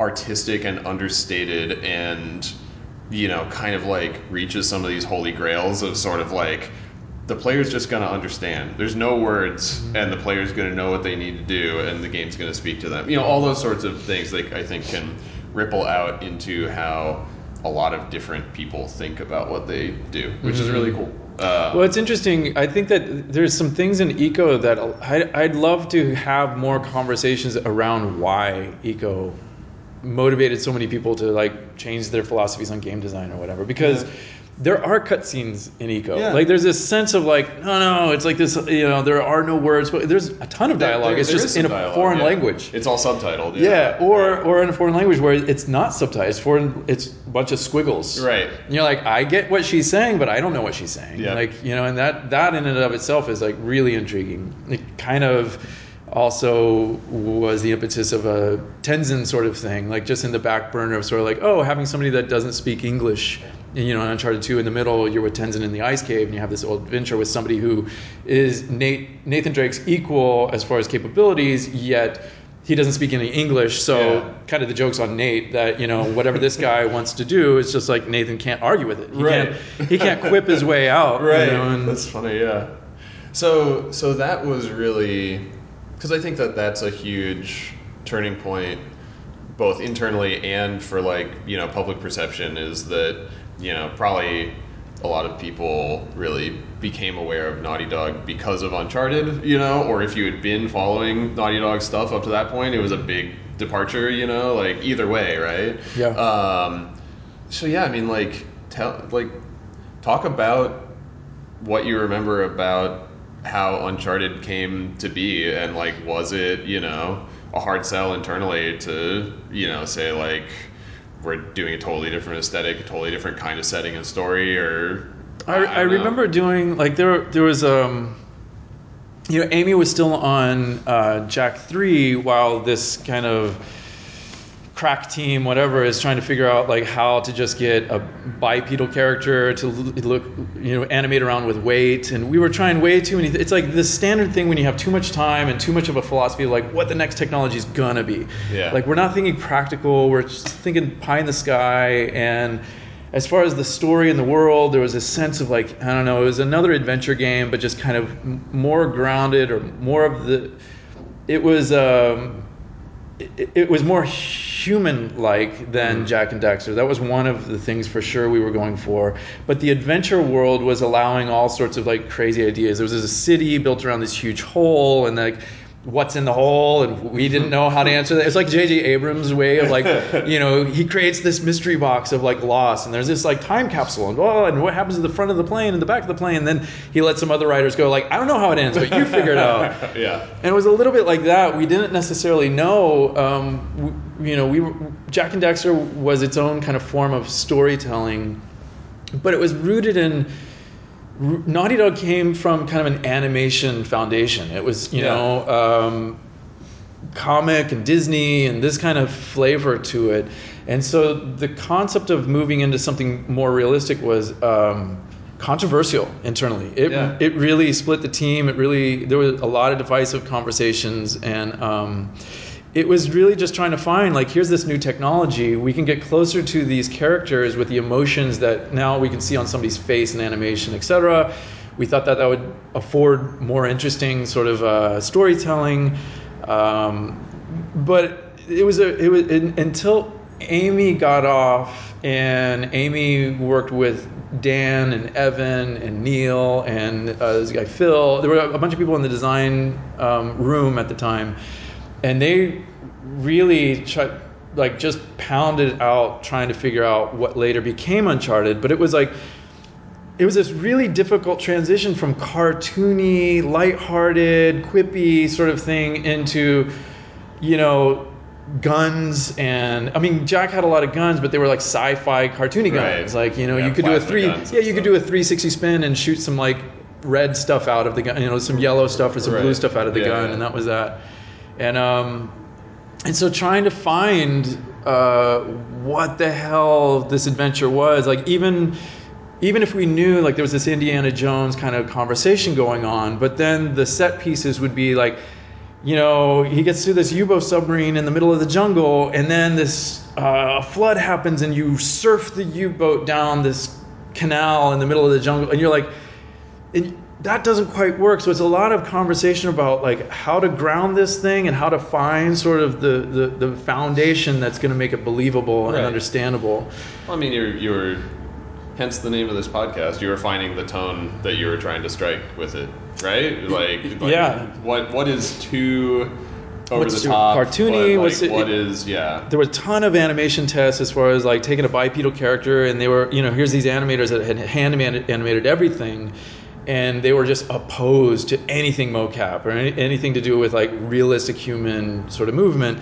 So all of the tests that they were doing when you know we had like some sort of alleyway test and you had this you know action dude sort of jumping up the side of uh, some pipes and some stairwells etc and it, everything was just like stretching the body out and swinging his legs out and follow through motion and it was just that rooted in disney animation and it just it just didn't it wasn't working It was yeah. It was too it was too far. It was too pushed. it felt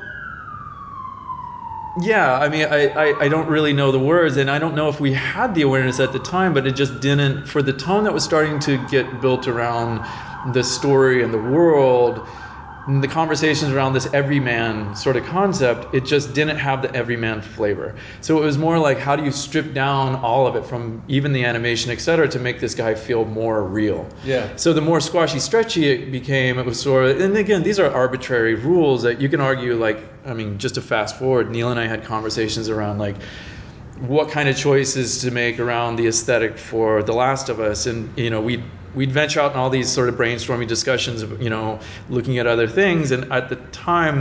Uh, Telltale's Walking Dead hadn't come out yet, and it wasn't until we settled on like going for a realistic, a more realistic world than Uncharted even, and that Yeah. coupled with mechanics and abilities and all this kind of stuff. Everything was just like more realistic, more grounded for a reason. And when Telltale came out, we were like, oh, there's all these emotions I had invested in these characters in that story, and yet it's a cartoony world. And, it, and that was to us like, it's like, oh, well, fuck us. We don't know what we're talking about. You're, you're allowed to have cartoony things. Right. But we were doing our best as developers or creators to try to, you know, pin things in, at least move forward. And we just think like, okay, Squash and Stretch at the time, at the beginning of pre-Uncharted, Uncharted was like, it didn't set well with us. Yeah. yeah. So we just like, and that actually got some people to say like, all right, well, if you're not going to do hand animation anymore, then I, I don't have a place. And like, there was a there was a big upheaval. There were some people that left over that kind Okay. of stuff. Huh. Um, getting Uncharted One out the door to fast forward was also that. Like, it, we took on all new tech. We threw away everything from Jak and Daxter. We were on a new piece of hardware. Yeah. We thought that it was like the rumors of the PS3, like, you know, it couldn't even get in through airports because of security breaches of like the technology that's involved could like blow up worlds, you know, like that's yeah, that kind yeah. of thing. and and so we're thinking like we need to hire people from the movie industry Yeah. and they we need people who are way more specialized in computer graphics and rendering and all this. And You had all um, those cores. You had all those cell processors. you gotta you gotta use them all you know and so clearly the guys from movies are gonna know more than us about how to do that Yeah. that was wrong thinking Yeah. and that was something that really you know from and this isn't anything about those people it's just kind of the same thing about like if we talk about video game people who are like first person pc people versus me being a platformer kind of person. It's just Yeah. like the mentality of somebody coming from movies is there are producers and there's a hierarchy and there's somebody that's going to come around and approve my work. And naughty dog is like fly by the seat of your pants. And if you need hmm. something done you get out of your seat and go like hey how do i do this? And i need this piece of code to help me. And they're like i'm overloaded or let me do that for you or whatever. But it's like it's really a proactive environment. And th- there were people that got hired on that weren't used to that. And um, we didn't know what the how the level design was going to work how the mechanics were going to work. Um, finding the shooting as one of the core pillars was like one of those things that like took forever before Yeah. we landed on like something that was uh, actually had some depth to it and that was really what we were looking for in these mechanics is that like you know a puzzle is a puzzle but for production like, you can't just make this puzzle game Yeah. uh, you know, there's no balance as far as the pacing. There's no rhythm if it's just puzzle after puzzle, and so then, um, so, and it's bad for production. Puzzles are expensive Yeah. because you have to. You have to test them a lot. You have to make sure people can actually figure them out. Well, in the Uncharted their, universe, like, it's not like it's not like Portal, too, right? Exactly. Yeah. It's not like Portal where it's like the puzzle is based on the core mechanics. It's it's again a puzzle is a pillar and it needs to be special or contextual based on where you are in the adventure or where you are as far as what Nathan's trying to figure out. Yeah. So then, um, It's more like a like like a boss fight almost, you know. Yeah, where it's very like, much. okay, we need really unique gameplay programming and stuff for this one sequence or this one kind of puzzle. Yeah. That's right. And um, so we are looking for something that could be our meat and potatoes. And uh, at the time, at night, uh, so Kill Switch came out. That was like an influence. We looked at that, but but really, uh, there was like a set of I don't know. We had the four on four Gears matches going on every night until like 3 a.m. And uh, and uh, I, we just loved playing that game. Yeah. And so with that and kill switch and like hitting a wall on sort of lock on aiming and all sorts of different aiming solutions that weren't working and not fun, um, we tried we tried the the sort of like a a, a free forming a manual aim sort of controls Yeah. and uh, a la gears and kill Yeah, switch yeah. etc. When, when did the when was the first Uncharted actually released? It 2007? 2007. Okay. Man, 2007 was a hell of a year. Yeah, Lock I mean, yeah, yeah, Yeah. It was Portal, Bioshock. That's right. The first Mass Effect, the first right. Assassin's Creed, Assassin's Uncharted. Creed, yeah. Like that's a 2007 was a crazy year. Yeah, it was a good year. It was a lot of really cool stuff, and I think a lot of people were, and it was, it felt fresh because a lot of people were really trying to figure out what the PS3 could do, Right. and what you know, like it was. I think that was pretty Yeah. exciting. So that makes sense though, because Gears was like 2005, right? It was Mm-hmm. like a 360 launch title, so it would make sense that that would be like a thing that could actually be relevant to the production of the first Uncharted. Yeah, and so that gave us something that gave the player some investment, uh, and um, the course of making that game is just like, oh man, it wasn't coming together for the longest time. Yeah. And it was really hard work. Um, you know, tools, pipeline, tech, animation, everything was just sort of like all new. Yeah. So with new tech and new code, new everything came new bugs and new problems and new, you know, so, and then again with the personnel that we had, there weren't a lot of people experienced with that sense of like, oh right, this is the point in the project where like all is fucked. and you kind of realize it after shipping enough games that you realize like every game goes through this cycle where you have to shrug your shoulders and go like, I hope we'll find it, Yeah. you know, and you just kind of keep plugging away at the list of to do in front of you. Yeah. And a lot of those people were just like, "Ah, this isn't movies. I can, I can, you know, have somebody come away with a clipboard and tell me what to do tomorrow. I, Yeah. You know, so they left. Yeah. A lot of people left, and um, it was scary. It really felt there was a sense of dread in the studio of like, uh, this guys might be the end of Naughty Dog. Wow. Yeah. It was scary. Yeah. Um, it was just like you bit off this whole new thing, and you.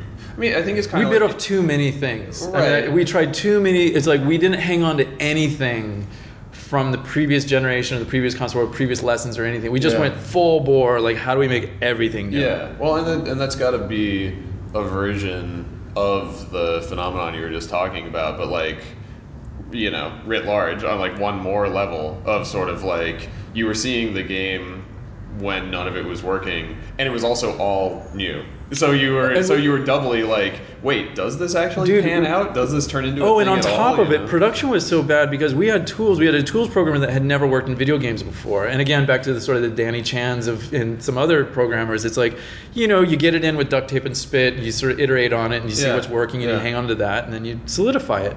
This tools guy had like he was thinking way too bigger than you know. Sure. So it was this very complex, wanting to track everything, and you could set build on a level, and it was a GUI made for it. We don't even use GUIs anymore. We threw all that away. But it was like at the time, it was trying to create something that was more user friendly. Yeah. But what it did is it would clog the system so badly that it would take like an hour and a half, two hours, sometimes overnight, just to get a build of the level, which is Yeah. like not the Naughty Dog way of doing. Not any production. fuck- Like yeah. If you, need to get yeah. a quick iteration. You need to get it in the game quick, and you need to look at it immediately so you can figure out what's working and what's not. Yeah. And this was not happening in that production. Yeah. So I mean, sometimes even if you hit hit play on you know a level you're working on and it takes you know three minutes to load up, you're like, well, I'm not paying attention to this anymore. I'm That's right. to get back. You know, like any. I got something else to do. I got a million other things to yeah, do, and so you're like, burning you know, time. You put a couple hours in front of. I just put in this change and now I need to test it. Like, there's a lot of opportunity to even lose what you were testing. Yeah, you're you're like, Yeah. why was I looking at this again? Right. And then you're just like, oh no. well, again, we're so overwhelmed by so many problems in front of us that that three minutes is, like you said, like that's crucial time. yeah. And this is really the art of development anyway. Like any tools program is out there, it's just like just know that it's about like quick. Get the Yeah. uh, that's and the good tools programmers are like on that. Like anything that ever goes wrong or anything that they can do to accelerate the build process is Yeah. like those guys are fucking geniuses and I love them forever Yeah. for doing that. Yeah, yeah, yeah. Like they're under the underrated heroes of production are people who get quick turnaround times and get the level up and running quick. Yeah. Like, that's amazing. Yeah. It, it enables everybody else. But these are all things, again, it's like we knew at some point, but forgot and had to relearn over Yeah. the course of Yeah, yeah. Uncharted 1. We got the game out, and I remember going to an awards show where we were nominated for like six different things. And that was my first time, like, I attended it with Evan and Christophe, and that was my first time ever sort of attending one of those things. It was like kind of special and cool, and like, Yeah. oh, neat. Um, and I, fucking Assassin's Creed and Bioshock, man. like every award that we could have won, and I, I went in thinking like it doesn't matter, and by the time I left, going like, oh, it matters. like I was, I was because I thought that we there were there was like a collective core that in a way through through the course of Uncharted One, it solidified a core team Yeah. that survived, you know, Yeah. this trial by fire. And there was some sense of like, man, I wish that we all got more respect for what we did than what we got. And I'm not about awards and accolades and all that stuff, and I never have been. But there was something about I wanted the team. I wanted to feel some sense of recognition Yeah, yeah, yeah. for the effort we put in, because we all kill ourselves. You Right. kill. We all in this industry kill ourselves. And just to be nominated for something, as much as we like to say, like, ah, it's not about that. It's still an appreciative thing to go, like, yeah, it's nice. It's nice that we were being respected for the effort. Yeah. And um, well, now you know how I feel. sorry, Steve. Because uh, like the year I'll Gone give you Home a came out, you you guys released uh, Last of Us. So like I every every award that we were up for, aside from best debut, that entire year, Last of Us was also up for. it, and I got to s- I got to see you guys be like best story, best story, best story. I'm like that's cool. That's they they totally deserved. They're amazing. uh, when when we went up and uh, and and when when we were accepting the the best debut award at the BAFTAs. Um, I know you guys were there too, and I just remember, uh, yeah, I was like, I want to thank you know people who supported us and our friends and our families, and I want to thank Naughty Dog for having released other games before The Last of Us, so they couldn't be in this category. so, so I know the feeling. uh, but like, did that did that you know drive you guys to? I don't know. Did, did that affect how you thought about Uncharted Two, or you know, like? Because I, cause I feel like Uncharted 1 did get a lot of recognition for being like a fantastic game. It was just like, that was a hard year to try to win awards.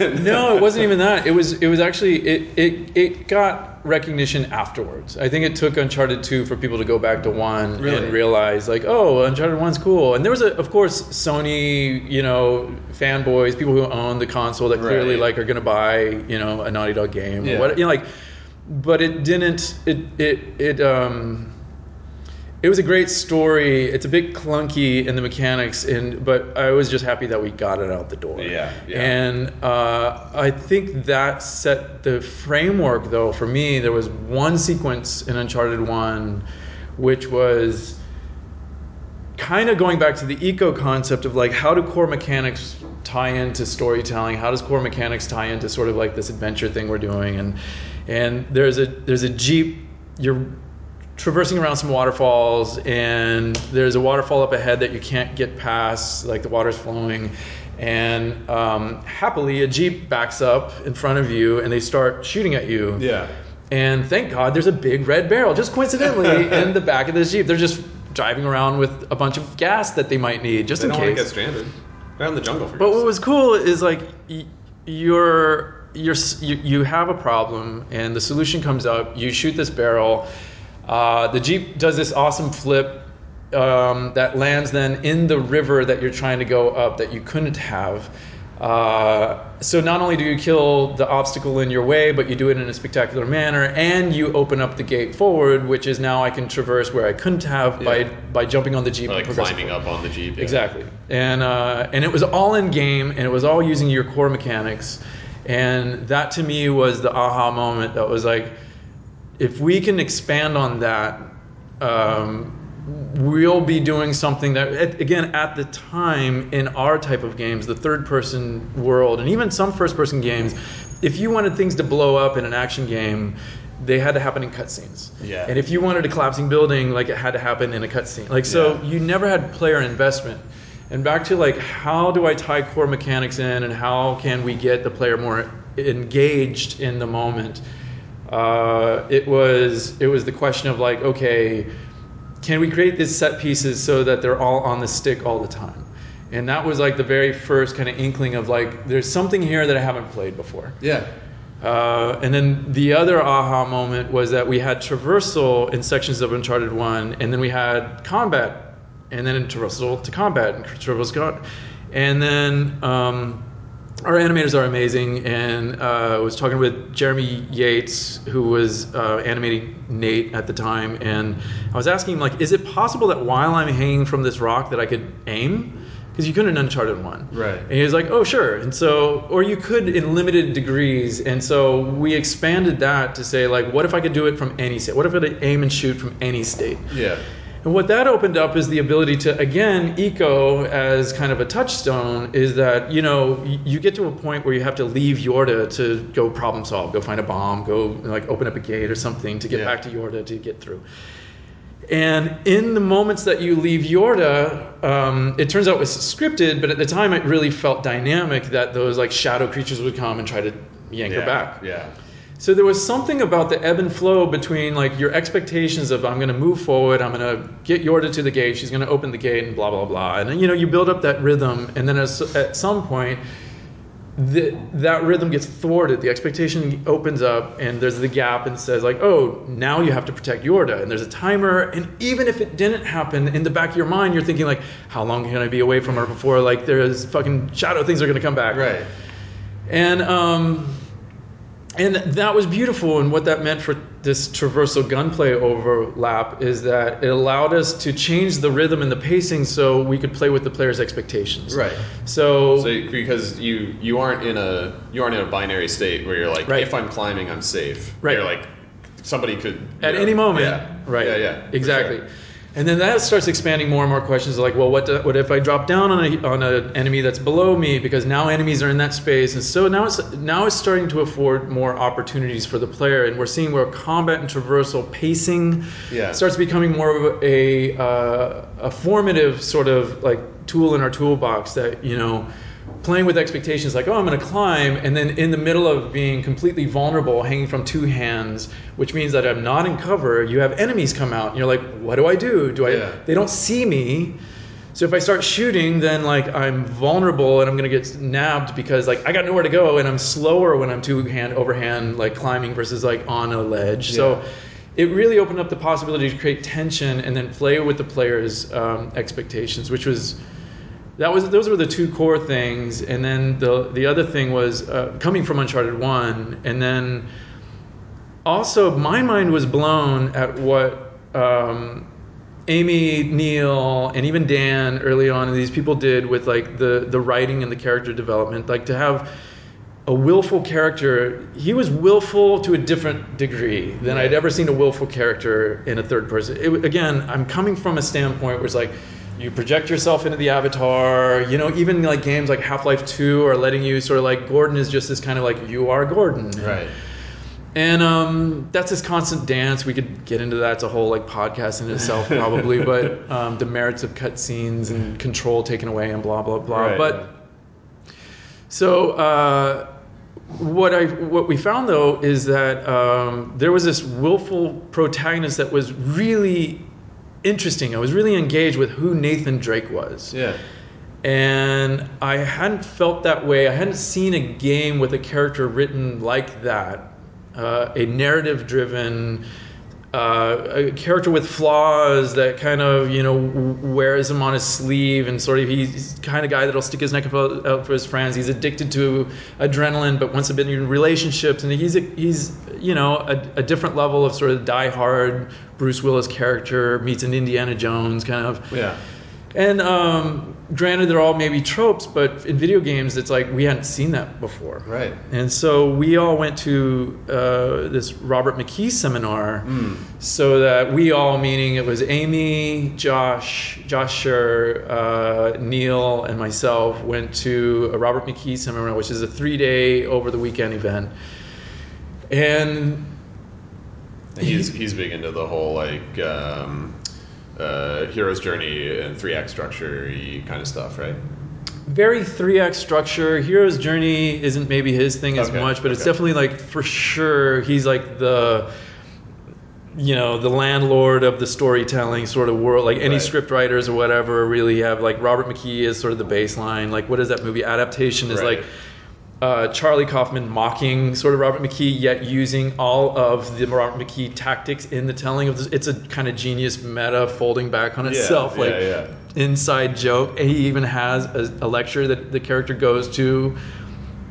Who? What's the guy's? n- n- Fucking, I'm forgetting the guy's name. Uh, Nick Cage. Oh yeah, the, the actor. Yeah, Nicolas Cage played the the lead. Yeah. Is in the writing seminar, like, and and Robert McKee is telling him what he should be doing in the scene that he's actually writing right moment. right. So we went to this seminar, and it was kind of mind blowing because he's talking about story um, and breaking it down in a way that I'd never heard. I didn't have a mentor in storytelling. Like we all just kind of pick up things from Star Wars and you know Blade Runner and these kinds of things. yeah, and, yeah. And so, uh, as as we're listening to him, you know, speak for like five hours, and then you have like a thirty-minute break or something, and we'd step out together. My mind was just buzzing with like everything he's saying about like the hero and the obstacles that show up. You have a goal, and that's your your your your scene objective. And as you're going to the goal, then you need the gap of expectation and result to open up to create the hero some challenges, which like makes him go further or her go, to go further and beyond what you thought you were going to have to do to try to accomplish that goal. Right. Hopefully, and each one of these scene objectives is on a spine, which has a greater arc to it, and what the like MacGuffin is that the hero is after, which is really subverting like this is hiding sort of the core desire which is they want to change what's the internal struggle that the hero's going through and Yeah. like he's saying all these things i'm like oh my god you could you could play this Right. Right. and we're having these conversations in the breaks where i'm just like oh my god guys the gap is like when you have to go into a puzzle and it you know or then it breaks down and you have a collapsing sequence you have to run out of or like when enemies show up in combat or when ah, ah, ah, ah like and then we start talking about characters and infusing characters into those moments and it was for me in my career uncharted 2 was like the highlight of like um it was like the culmination of everything that I kind of like. I was frustrated in Jak and Daxter. I saw Ico and I was inspired by that. Like, um, I, it was it was a struggle to get Uncharted One out, but it was like there was something really beautiful and enlightening about what had get created there. And me being like we talked about earlier, of just like you know, I felt like I was like Naughty Dog was in my blood at this point, and I wanted to make the team proud, and I wanted to do something that I could be proud of Yeah. and I really saw like we could make something that had never been played before, Yeah. and that that really I asked Evan. It's just like, dude, I like we had kind of some issues, and you know, Amy was stretched thin between story and game direction on Uncharted One. Yeah. Then I saw where I could help out, and that's where really we started the two director structure at Naughty Dog. Is I stepped in and said like, I can help. And Yeah. so I went from art directing uh, Uncharted One to game directing Uncharted Two. And so that you you guys on those projects you saw that as yeah kind of like a creative direction versus game direction was was is I mean is it sort of like um, is is game director sort of like design director? Like it's more of like how the mechanics and the player experience interface with the story and character stuff that's coming from creative direction and kind of like a, a dialogue? Is, is that how you would define that or? It's a blurry line, yes Yeah. and no, uh, because hundred percent yes. Like uh, the game director is the design director, um, but no, in that the way we learn, like again, some of the problems with the way Uncharted One came out was simply this separation between church and state. Like the like the story was created, and Amy's trying to also inspire game direction at the same time. And there's a lot of designers in there who are really trying to figure out what the core mechanics are and what they're doing. Like there's, but from the top down, there was kind of like a problem with. Um, you, you could see it manifest inside of the game of like the like what I'm talking about the string of pearls between combat and traversal combat traversal is like there wasn't a fluidity of like how to carry the story into the game more Okay. and how the game can fold back into the story more Right. and that's where the McKee seminar and the things coming from Uncharted One inspired me to say like, like if story and game are on the same level, and it, and it's really like it's we should have been co-directors from the beginning quite honestly Sure. because it really is about like we had to collaborate on a level that was we worked out the, the, the story arc and all the story structure and we is like it was josh and neil as well. All the people that went to the story seminar Yeah. would ebb and flow in and out of um, you know a, a a room that was working out the story and and trying to work out the game. But there's a lot of conversation about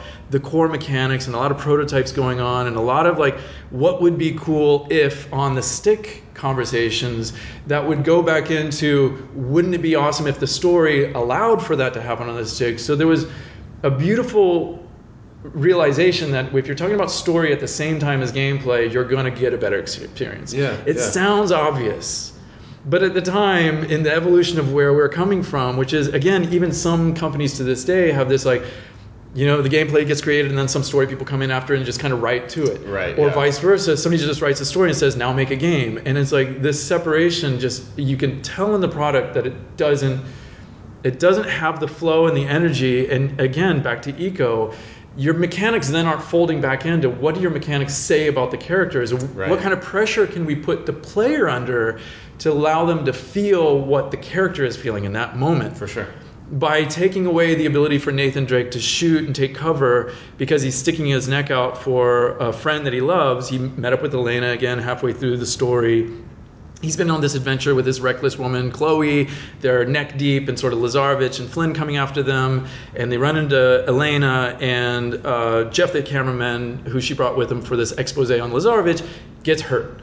And Chloe's saying like Nathan, we gotta like we gotta get out of here. We're in our lives in jeopardy. Yeah. Elena, who he's been in a relationship and has Uncharted One under his belt, and they were a couple, is like Nathan, like what? do- Like Jeff is hurt, and here's a choice that this character makes. Again, a willful protagonist Yeah. under pressure. He sticks his neck out. Takes Jeff the cameraman's arm around his shoulders, which in gameplay terms means that now you're taking away your ability to climb on things, take cover on things. Uh, you can't move fast because you're encumbered by this guy leaning on you. Um, and you only have one gun, you have your pistol now. You don't have. So we've been building everything up to that moment you can take cover, you can climb, you can do all these epic things in Uncharted 2, and all of a sudden you get there and we remove all of that, and hopefully, at that time the thinking was, and you know my philosophy has evolved since then, but at the time it was like to make the player feel that same sense of frustration. There's a little bit of anxiety that all the things you wished you could do, you can't do. But this is the the protagonist, your hero has to like something has to be at stake when he makes these hard Yeah, choices. yeah. And so now you're playing out this argument between Chloe saying like, "Drop, drop the cameraman, let's go," and Elena like backing you up and saying like, "To the left, Nathan, like watch out over here," and like you're playing out the argument between these two people, which is really playing out the argument internally in Nathan Drake's head. Yeah. Yeah. What is he really about, and what is this adventure about? Is really being cast out by these two characters, Chloe and Elena, and to make that playable, hopefully in this philosophy is like now the player is feeling something that they they wondered if they were just like running along next to Jeff the cameraman who's like wounded or whatever. He's just Right. another AI following along on a path. Right. So trying to think of the way to use, and it's still quote unquote core mechanics in that like we didn't have to create a whole new setup and a new like vehicle mechanic or one-offs or anything. Right. Our animation system was like allowed for us to make that kind of modification to Nate's moveset really easily. Cool. Um, it was a it was a it was a relatively cheap thing to do, and then add a lot of dialogue of the conversation between the two ladies, and suddenly like you're you're playing out in the core mechanics the feelings that Nathan Drake is hopefully having to deal with the consequences of these choices he has to make as a protagonist. Yeah, yeah.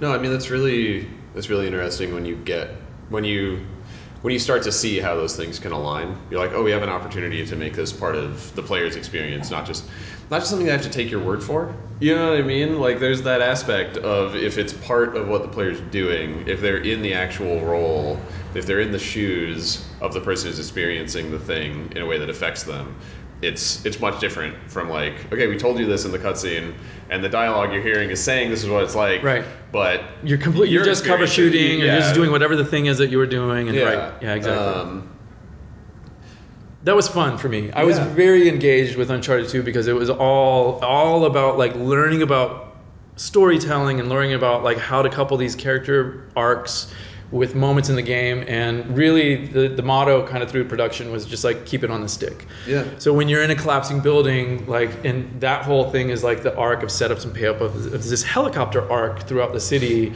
and in this one moment that we're trying to say the helicopter is like more fearsome than you behold the helicopter like Yeah. beware that um like the whole time you're playing against that helicopter you're 100% on the stick with the core mechanics and you have the choice to kind of go where you want to go yeah and, and like the building is falling over and the floor is becoming the wall and like Right. all this and you have to jump out which that whole thing is like some of the some of the stuff when you work in game development it gives you certainly a different kind of appreciation for some sequences like that, and like I don't know a lot of stuff that um, when I was playing The Last Guardian. Speaking of uh, Ueda's work, there are all these things where it's like getting a getting AIs and player controllable characters like fully functioning on like dynamic geometry Right. Is just insane like the tech side of Yeah. that is just out of control and so like when you're playing it as a player you're probably like oh wow cool i'm like in this big action scene and when you're playing as a developer you're like the AI understands that this is a walkable surface now. How are they dynamically mantling on that? Ah, yeah. You know, so like you guys really had that full stack of being able to support those kinds of we want the player to be doing this with we have the technical ability and the resources to, to enable that. Because like some teams you know you'd be like that sounds nice No, for sure. you know and that's kind of the legacy of Naughty Dog is we've always hired those kind of people that can do that, and it, it all stemmed from like early brainstorms when we are trying to figure out like you know we, we try to take ideas from the team and we'd get people together and we would kind of say like okay what do you guys want to see in Uncharted Two? Yeah. And in every single one of those on the whiteboard, somewhere on there was like train sequence, convoy. Like there's just certain things that would just like always come up. There was also like space aliens or knives or something like that. You know, like neck neck like what is chokeouts and things. You're like that's not quite Nathan Drake, but Yeah. but the ones that resonated with kind of the types of tropey you know action adventure world we're, we're making. And we were talking about the train sequence, and, and it's like, wouldn't it be cool if the train was actually moving and you could translate from the war zone in the in uh, Nepal, sort of our Kathmandu, up through the Himalayas, and then get to a snowy area and to get to the Chloe sequence and um, the train wreck what if you could actually translate through that? And you know and then what that did is like that that allowed for this kind of ramping up or scaling of like again we've been building up the players expectations that oh you take cover you shoot. Now if you have a train actually like taking a corner you have to like aim differently or suddenly the train takes a little dip and then suddenly your reticle is thrown off. And so you have to compensate and sort of think about what the train's doing. And i had all the mechanics of my climbing and everything all over the train. Yeah. That what if moment was sort of like you know you talk to a couple programmers that are scratching their heads but they they're also the beauty of these guys is that they're designers and game players and when they're Yeah. hearing this thing they're like that would be cool and you're like, wouldn't it? You're like, that would be cool. And you're like, wouldn't it? And then pretty soon they're like, okay, I think we can do it. And they, you know, they'd sit there and powwow and like discuss and figure out like, and certainly then local space and world space physics became sort of a concept. And, and it really became, as a game director for me, like if we're going to add this tech, then we have to use it. Yeah. So that was the collapsing building, that was the train sequence, that was the convoy, that was this sliding platform down into Shambhala, that was the collapsing bridge. Like there was like, so it really became something that like was a piece of tech that you know we wrote into the story, we wrote into sequences. We're thinking about like, and it took until like I don't know, three months, four months before the game shipped, before that stuff really solidified. Like Yeah. it was, we weren't sure if we were going to make these sequences Right. like come online, but. So, you know, suddenly you take cover and then your gun is across the world. Like, you know, you're dealing with local and global space stuff, Sure, and yeah. global is like two miles away from where you just left. Right. And so, um, but yeah, that was uh, that's a, a, a, a, attributing to the really the programming talent that we have Yeah. at Naughty Dog. So was it? So I for for the first season of Tone Control, I talked to Neil about the stuff that you guys had worked on together and everything. Yeah. I I forget what did you guys go from Uncharted two to doing first exploration for Last of Us, Uh, or, or were you involved more with Uncharted three as well? No, I, I I didn't do anything on Uncharted three. Uh, we started the well, we started what would become The Last of Us is just Neil and i working on a Jak and Daxter reboot. Right. And That- he, he, he told this story about how originally Yeah. it was Jak and Daxter, not Joel and Ellie. Right, yeah. which is uh, Interesting which is pretty- transformation. yeah, which is pretty cool uh, and, and funny. And then when you think of it, you're like, she is kind of like an Ottsel. Uh, she is sassy. She does jump on people's backs a lot, except with a knife. It's, Yes. uh, yeah. Hey, that, that whoever put that knife card up on the Uncharted wall finally they finally got their knife. Um, yeah, I mean, right. was that another instance, you know, where you felt like it feels like Last of Us was not as much of a departure from you know Uncharted as Uncharted was from Jak and Daxter, but I imagine it also was that's fair, yeah. a different a different kind of thing where, where you're moving into you know it's not a fun action movie it's a sort of you know like dark road movie you know like Yeah. what was there i don't know what was there what was did it take you a while to realize that's where you wanted to go tonally or you know did it just kind of jump out and you're like we're, we're, we're getting serious we're doing this post-apocalyptic thing we're all in on it It was a sequence of events that, um, starting with Jak and Daxter and all the ideas we came up for Jak and Daxter, uh, we just didn't want to try to make quippy dialogue for an Ottsel. We Right. just didn't want to resurrect that world. We just didn't. And every all the ideas we were coming up with just felt like. Um, they deserve to have something a different world like built for them we Yeah. wanted more emotion we were learning so much from uncharted 2 and everything that i was just talking about like investing story and the stick together and Yeah.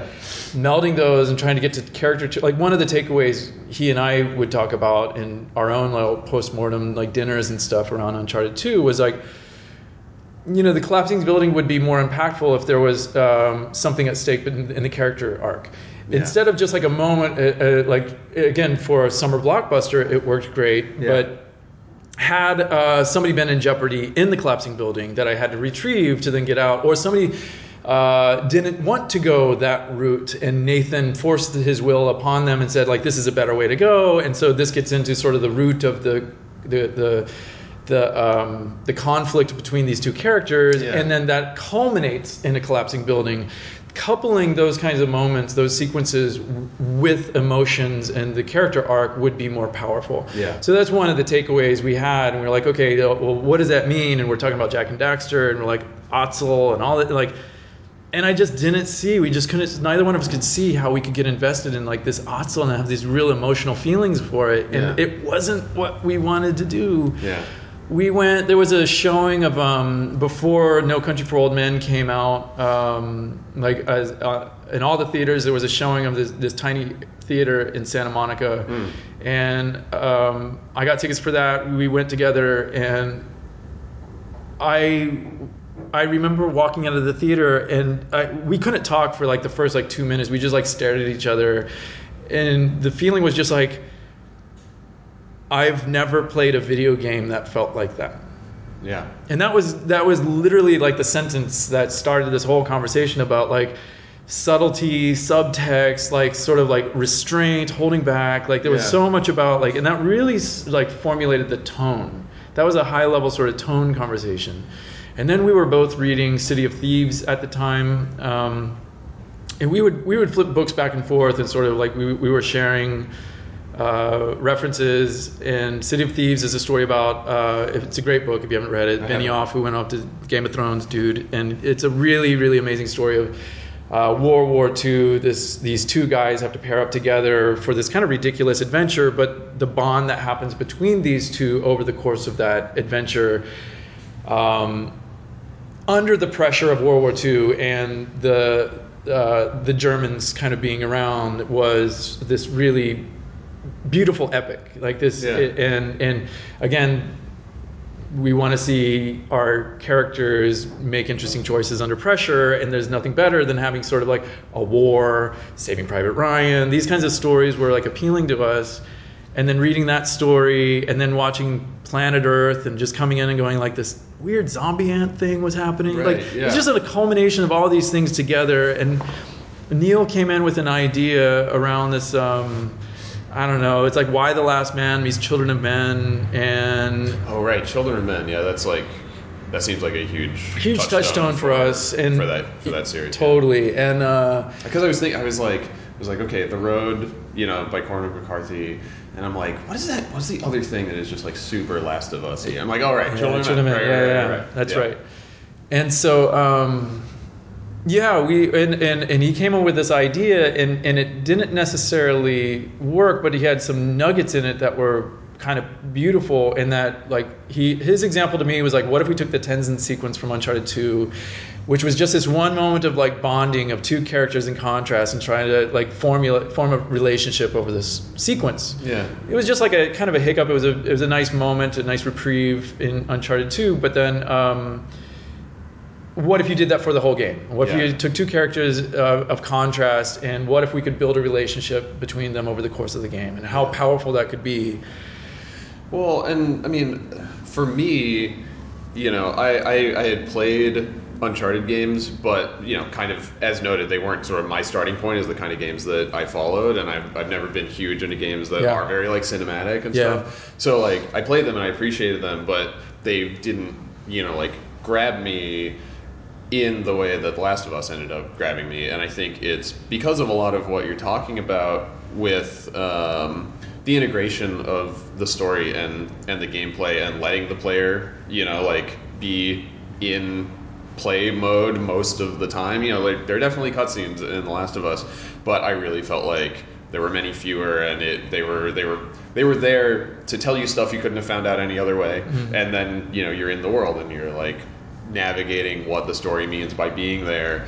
And you know, spoilers for The Last of Us that came out you know five years ago now. But um, the the I think that a, one really uh, strong example of that, maybe like the key example for me, um, is Winter, where you know they you guys uh, had you know you're playing Joel the entire game, and then Joel gets injured, and then you're playing as Ellie suddenly, and I'm like, okay, I get it. I'm gonna do this like deer. You know, they, they, they made an Ellie that you can run around and shoot a bow. That's and you'll chase a deer, and then Joel will wake up and you'll be playing Joel again. And then it's like, oh no, she's got a full inventory system, and you can use every weapon in the game, and you, you- like you play as her for hours.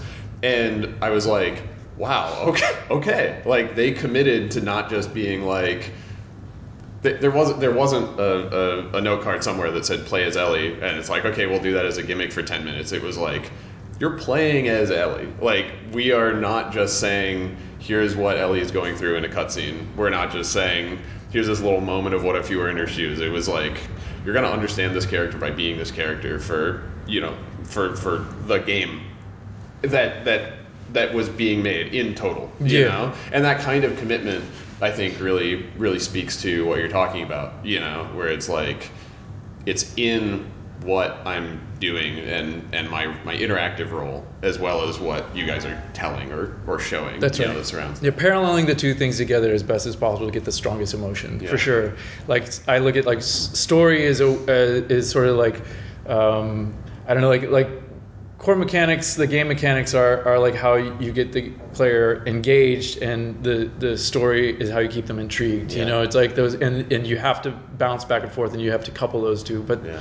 playable Ellie was like. Uh, uh, just like in Uncharted 2, from really the onset, we said, are we going to do local space physics?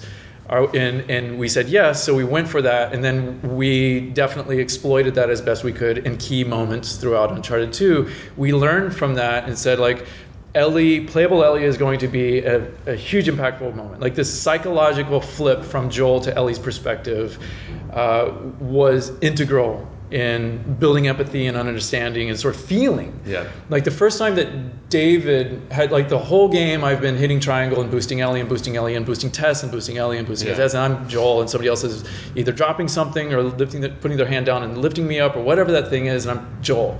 And then that first time that I find a a place that I have to boost up, and I'm not the power figure that David, this stranger who I it's, that's whole- that whole arc is trying to like build up some sense of uh, trust with this guy in a world of like untrusting people. right Um, building up trust so that he can end up betraying it yeah. yeah And and he he boosted me, and I remember that first feeling. It, it felt like success of just like, holy shit! Like I feel differently. Suddenly, I am the smaller person. I'm relying on this bigger person, Right. and I feel more vulnerable. I feel like. And uh, Something else that I loved about playing as Ellie was it made my playstyle different. Mm. Like when you get the full inventory after the the you know bow hunting sequence and you start encountering enemies and stuff. So my my playstyle in The Last of Us was, um, generally speaking, I was.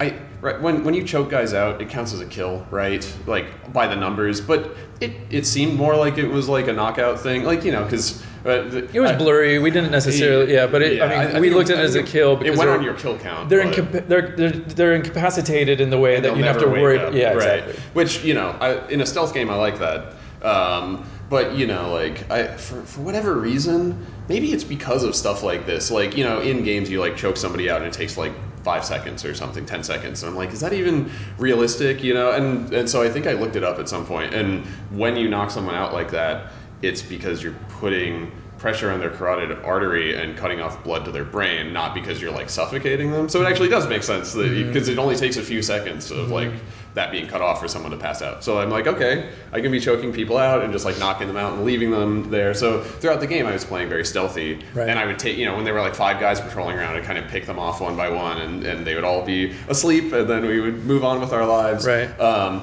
and then when I played as Ellie, she killed everyone. Right, because she used the shiv, her knife. Yeah, yeah. Yeah, she has she has a, a, a, a the switchblade. yeah, a, a uh, yeah, uh, an infinite use knife, Mm-hmm. and also she's not taking any chance. Like she's a small Yeah, yeah. person, so like having the strength to like reliably, you know, like knock someone out Mm-hmm. is its own thing. And then like she's she doesn't give a fuck. Like Ellie is like. You're all dead, and so when I it was so satisfying Mm-hmm. to be playing as that character and be like, nope, I'm not Joel anymore. None of these guys are walking away. She's got her knife, and, she, and she, like I had this incredibly, and, and I think that you guys really fed that back in a way that was really powerful because she had this disdain towards the enemies mm-hmm. in her voice lines Yeah. when you would get into combat and clear combat that Joel also didn't have, which totally reinforced how I was playing. I remember there's this one sequence where there's like a rest stop. And there's like a, you know, two bathrooms, and there's guys patrolling around on some stairs, you know, steps that are like around this rest stop and I like snuck around and I killed the one guy, and then his friend saw me and he was up some stairs, and so I so I just like I was like, oh shit, there's that guy, and I had the shotgun, so I tagged him with the shotgun, but from like you know 12 feet away, so he got staggered, and I just sprinted up the stairs and just like gut stabbed him super hard, and he goes down, and then Ellie just goes, fuck you. I'm like, oh, she knew. She knew how I was playing. Um, and you know, those are the kinds of things that you guys put in that's reacting to the player and reinforcing who the character is Yeah. and, and what your role is.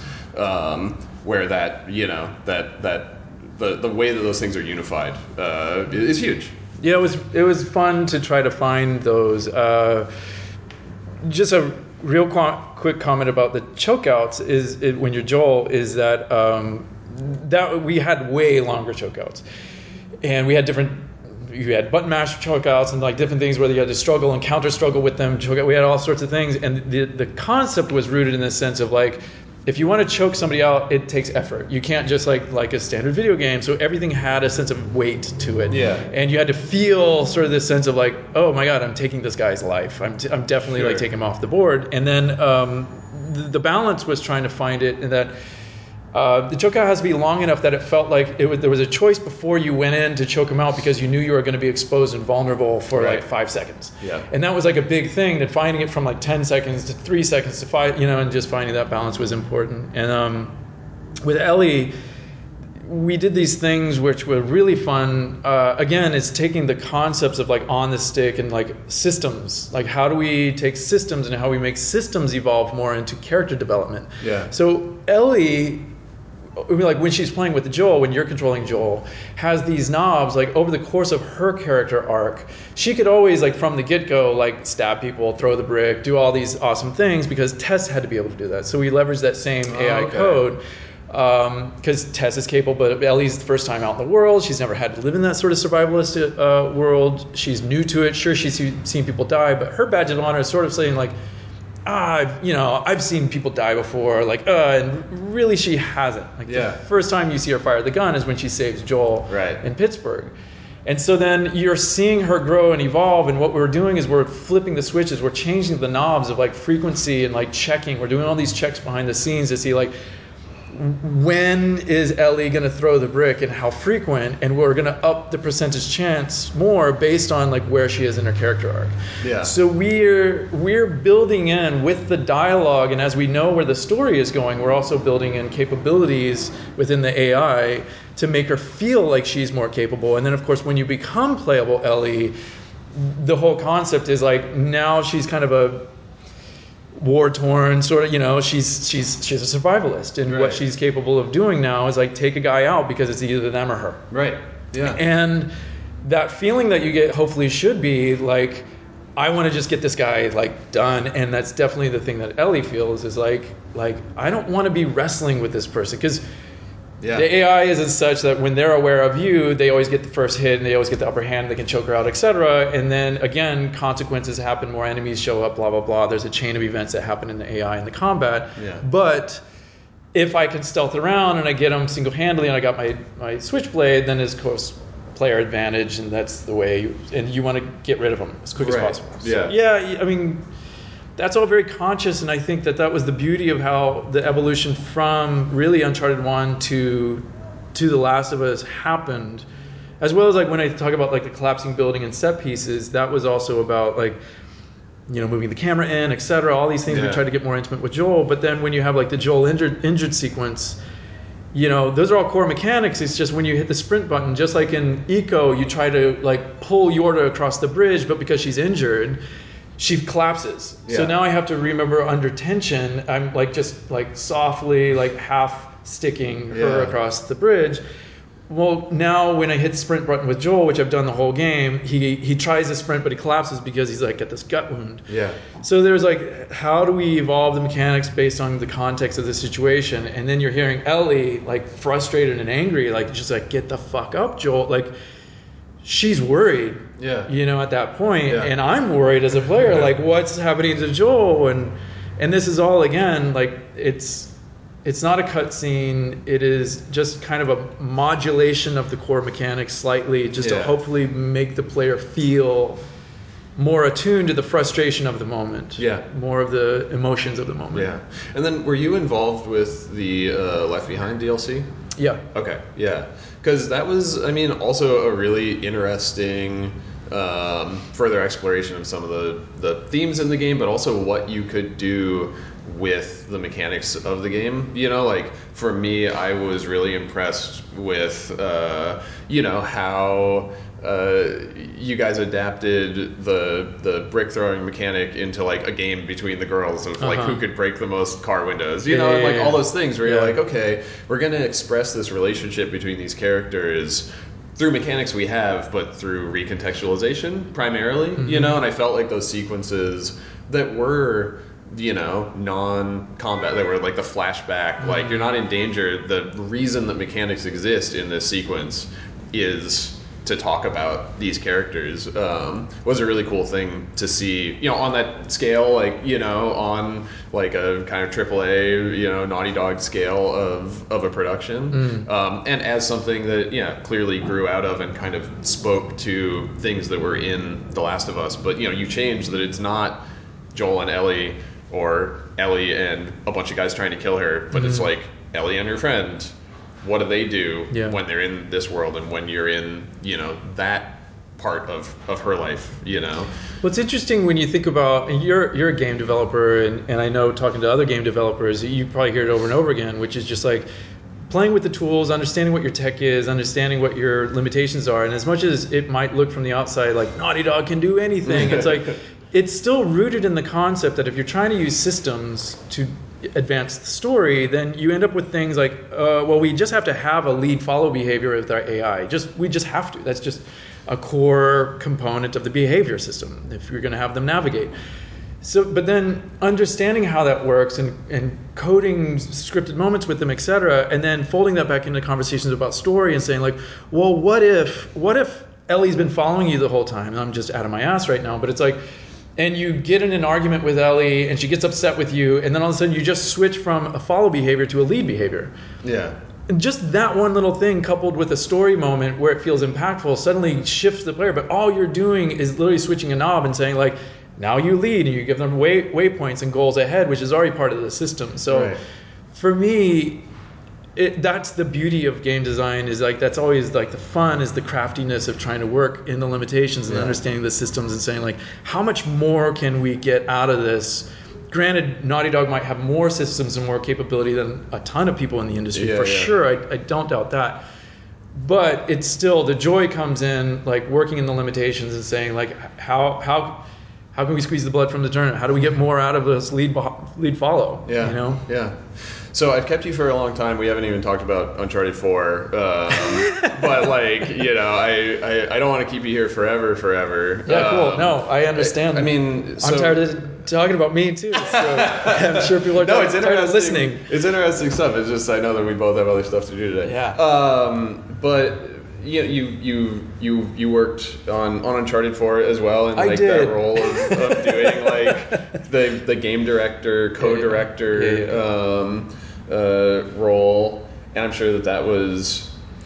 I'm sure that I imagine that going back to Uncharted after working on Last of Us made you think about Uncharted differently than you than than you know you did before you had, had kind of gone through there. I mean, did you feel like you approached or had to approach Uncharted 4 a lot differently than you know you might have if, if you weren't kind of using Last of Us as a reference point?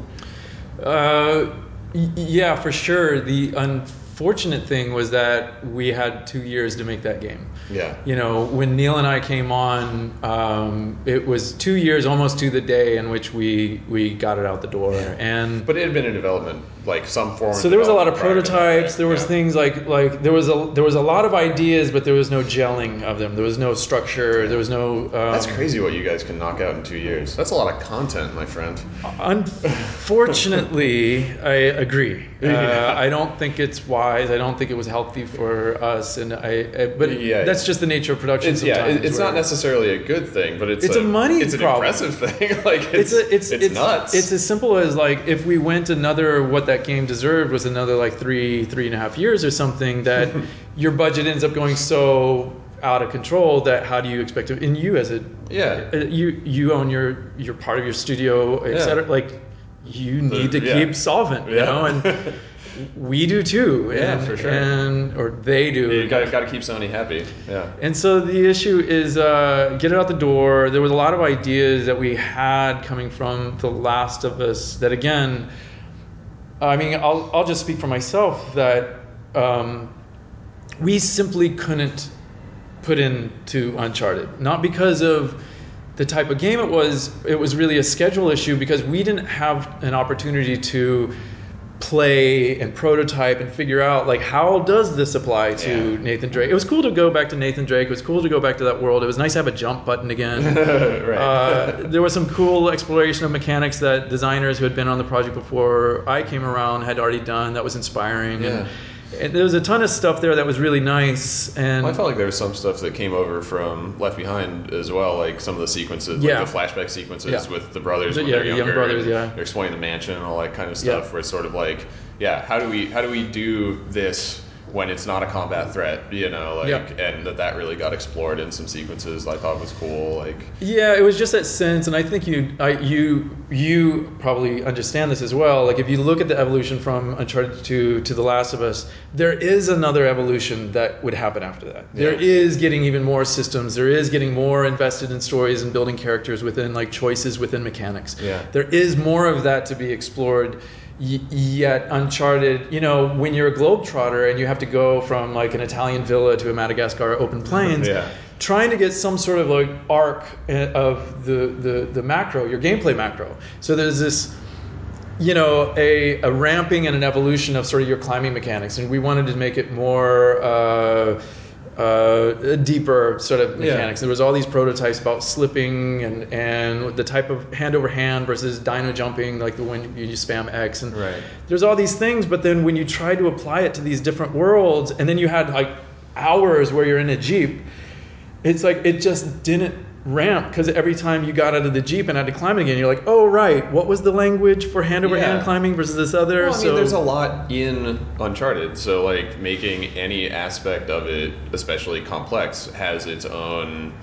Uh, It could, but that would be the goal, right? As, Yeah. as any of us as developers, we want to say like, well, how do we make this as investing as possible Right, on the right. mechanic side and couple of stories. But you do have, but like you're saying, you know, if you're making the rock climbing game, then Sure. that's one thing. But if you're like, I haven't climbed a rock for like three hours, how do I not fall off of this fucker? I Right. don't remember. Like Right. it's it's a very different thing depending on what you want the And- the Uncharted player experience. You nailed the Uncharted experience right there, which is like if you're going to have a combat sequence, then your climbing can't be this robust thing because in the middle of combat, if you're back to Uncharted 2, if you're doing traversal gunplay, which is about hanging from any ledge anywhere, anytime, and getting into combat, if now I also have to like bounce my thinking back to like, well, what kind of handhold am I on right now? right? Yeah. then suddenly it splits the player's attention and Yeah. now I can't just focus on what I need to, which is survival. Yeah. And so those those types of issues came up and uh, I mean, I'm really proud of the game. I'm proud of like getting the game out the door. I'm proud Yeah. of what like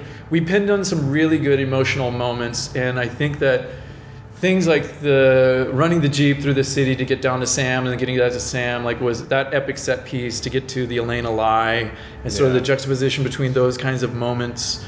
I think uh, I think are kind of like highlight Uncharted moments as Yeah. far as the franchise, the Well, I feeling. mean, the, the the the the public, you know, the, the critical reaction, the public reaction that I saw was, you know, a lot of people were like, "This is the best Uncharted's ever been." So, I mean, even if you did it under duress, you guys did all right. yeah, nice work. and that's that's really a lot for the team and like the the, the talent at that studio. Oh, yeah. like that's Oh, yeah. for sure. Like and uh, people really worked really hard to like, and they. I just wanted to make them proud. Quite Yeah. honestly, it was really about getting something out that we could feel like, okay, this could put the Naughty Dog name on, and these people can walk away and going like, cool. Like I'm tired, but that game was awesome. Yeah. So yeah, that was what that was about. So speaking of which, uh, ha- what six months ago or something, uh, you you officially uh, departed Naughty Dog off on Oh, a right, new that. adventure, Yeah. right? Yeah, Um, So like, can can you talk at all about what that means for you? Or are you still just sort of like feeling stuff out? Is it is it?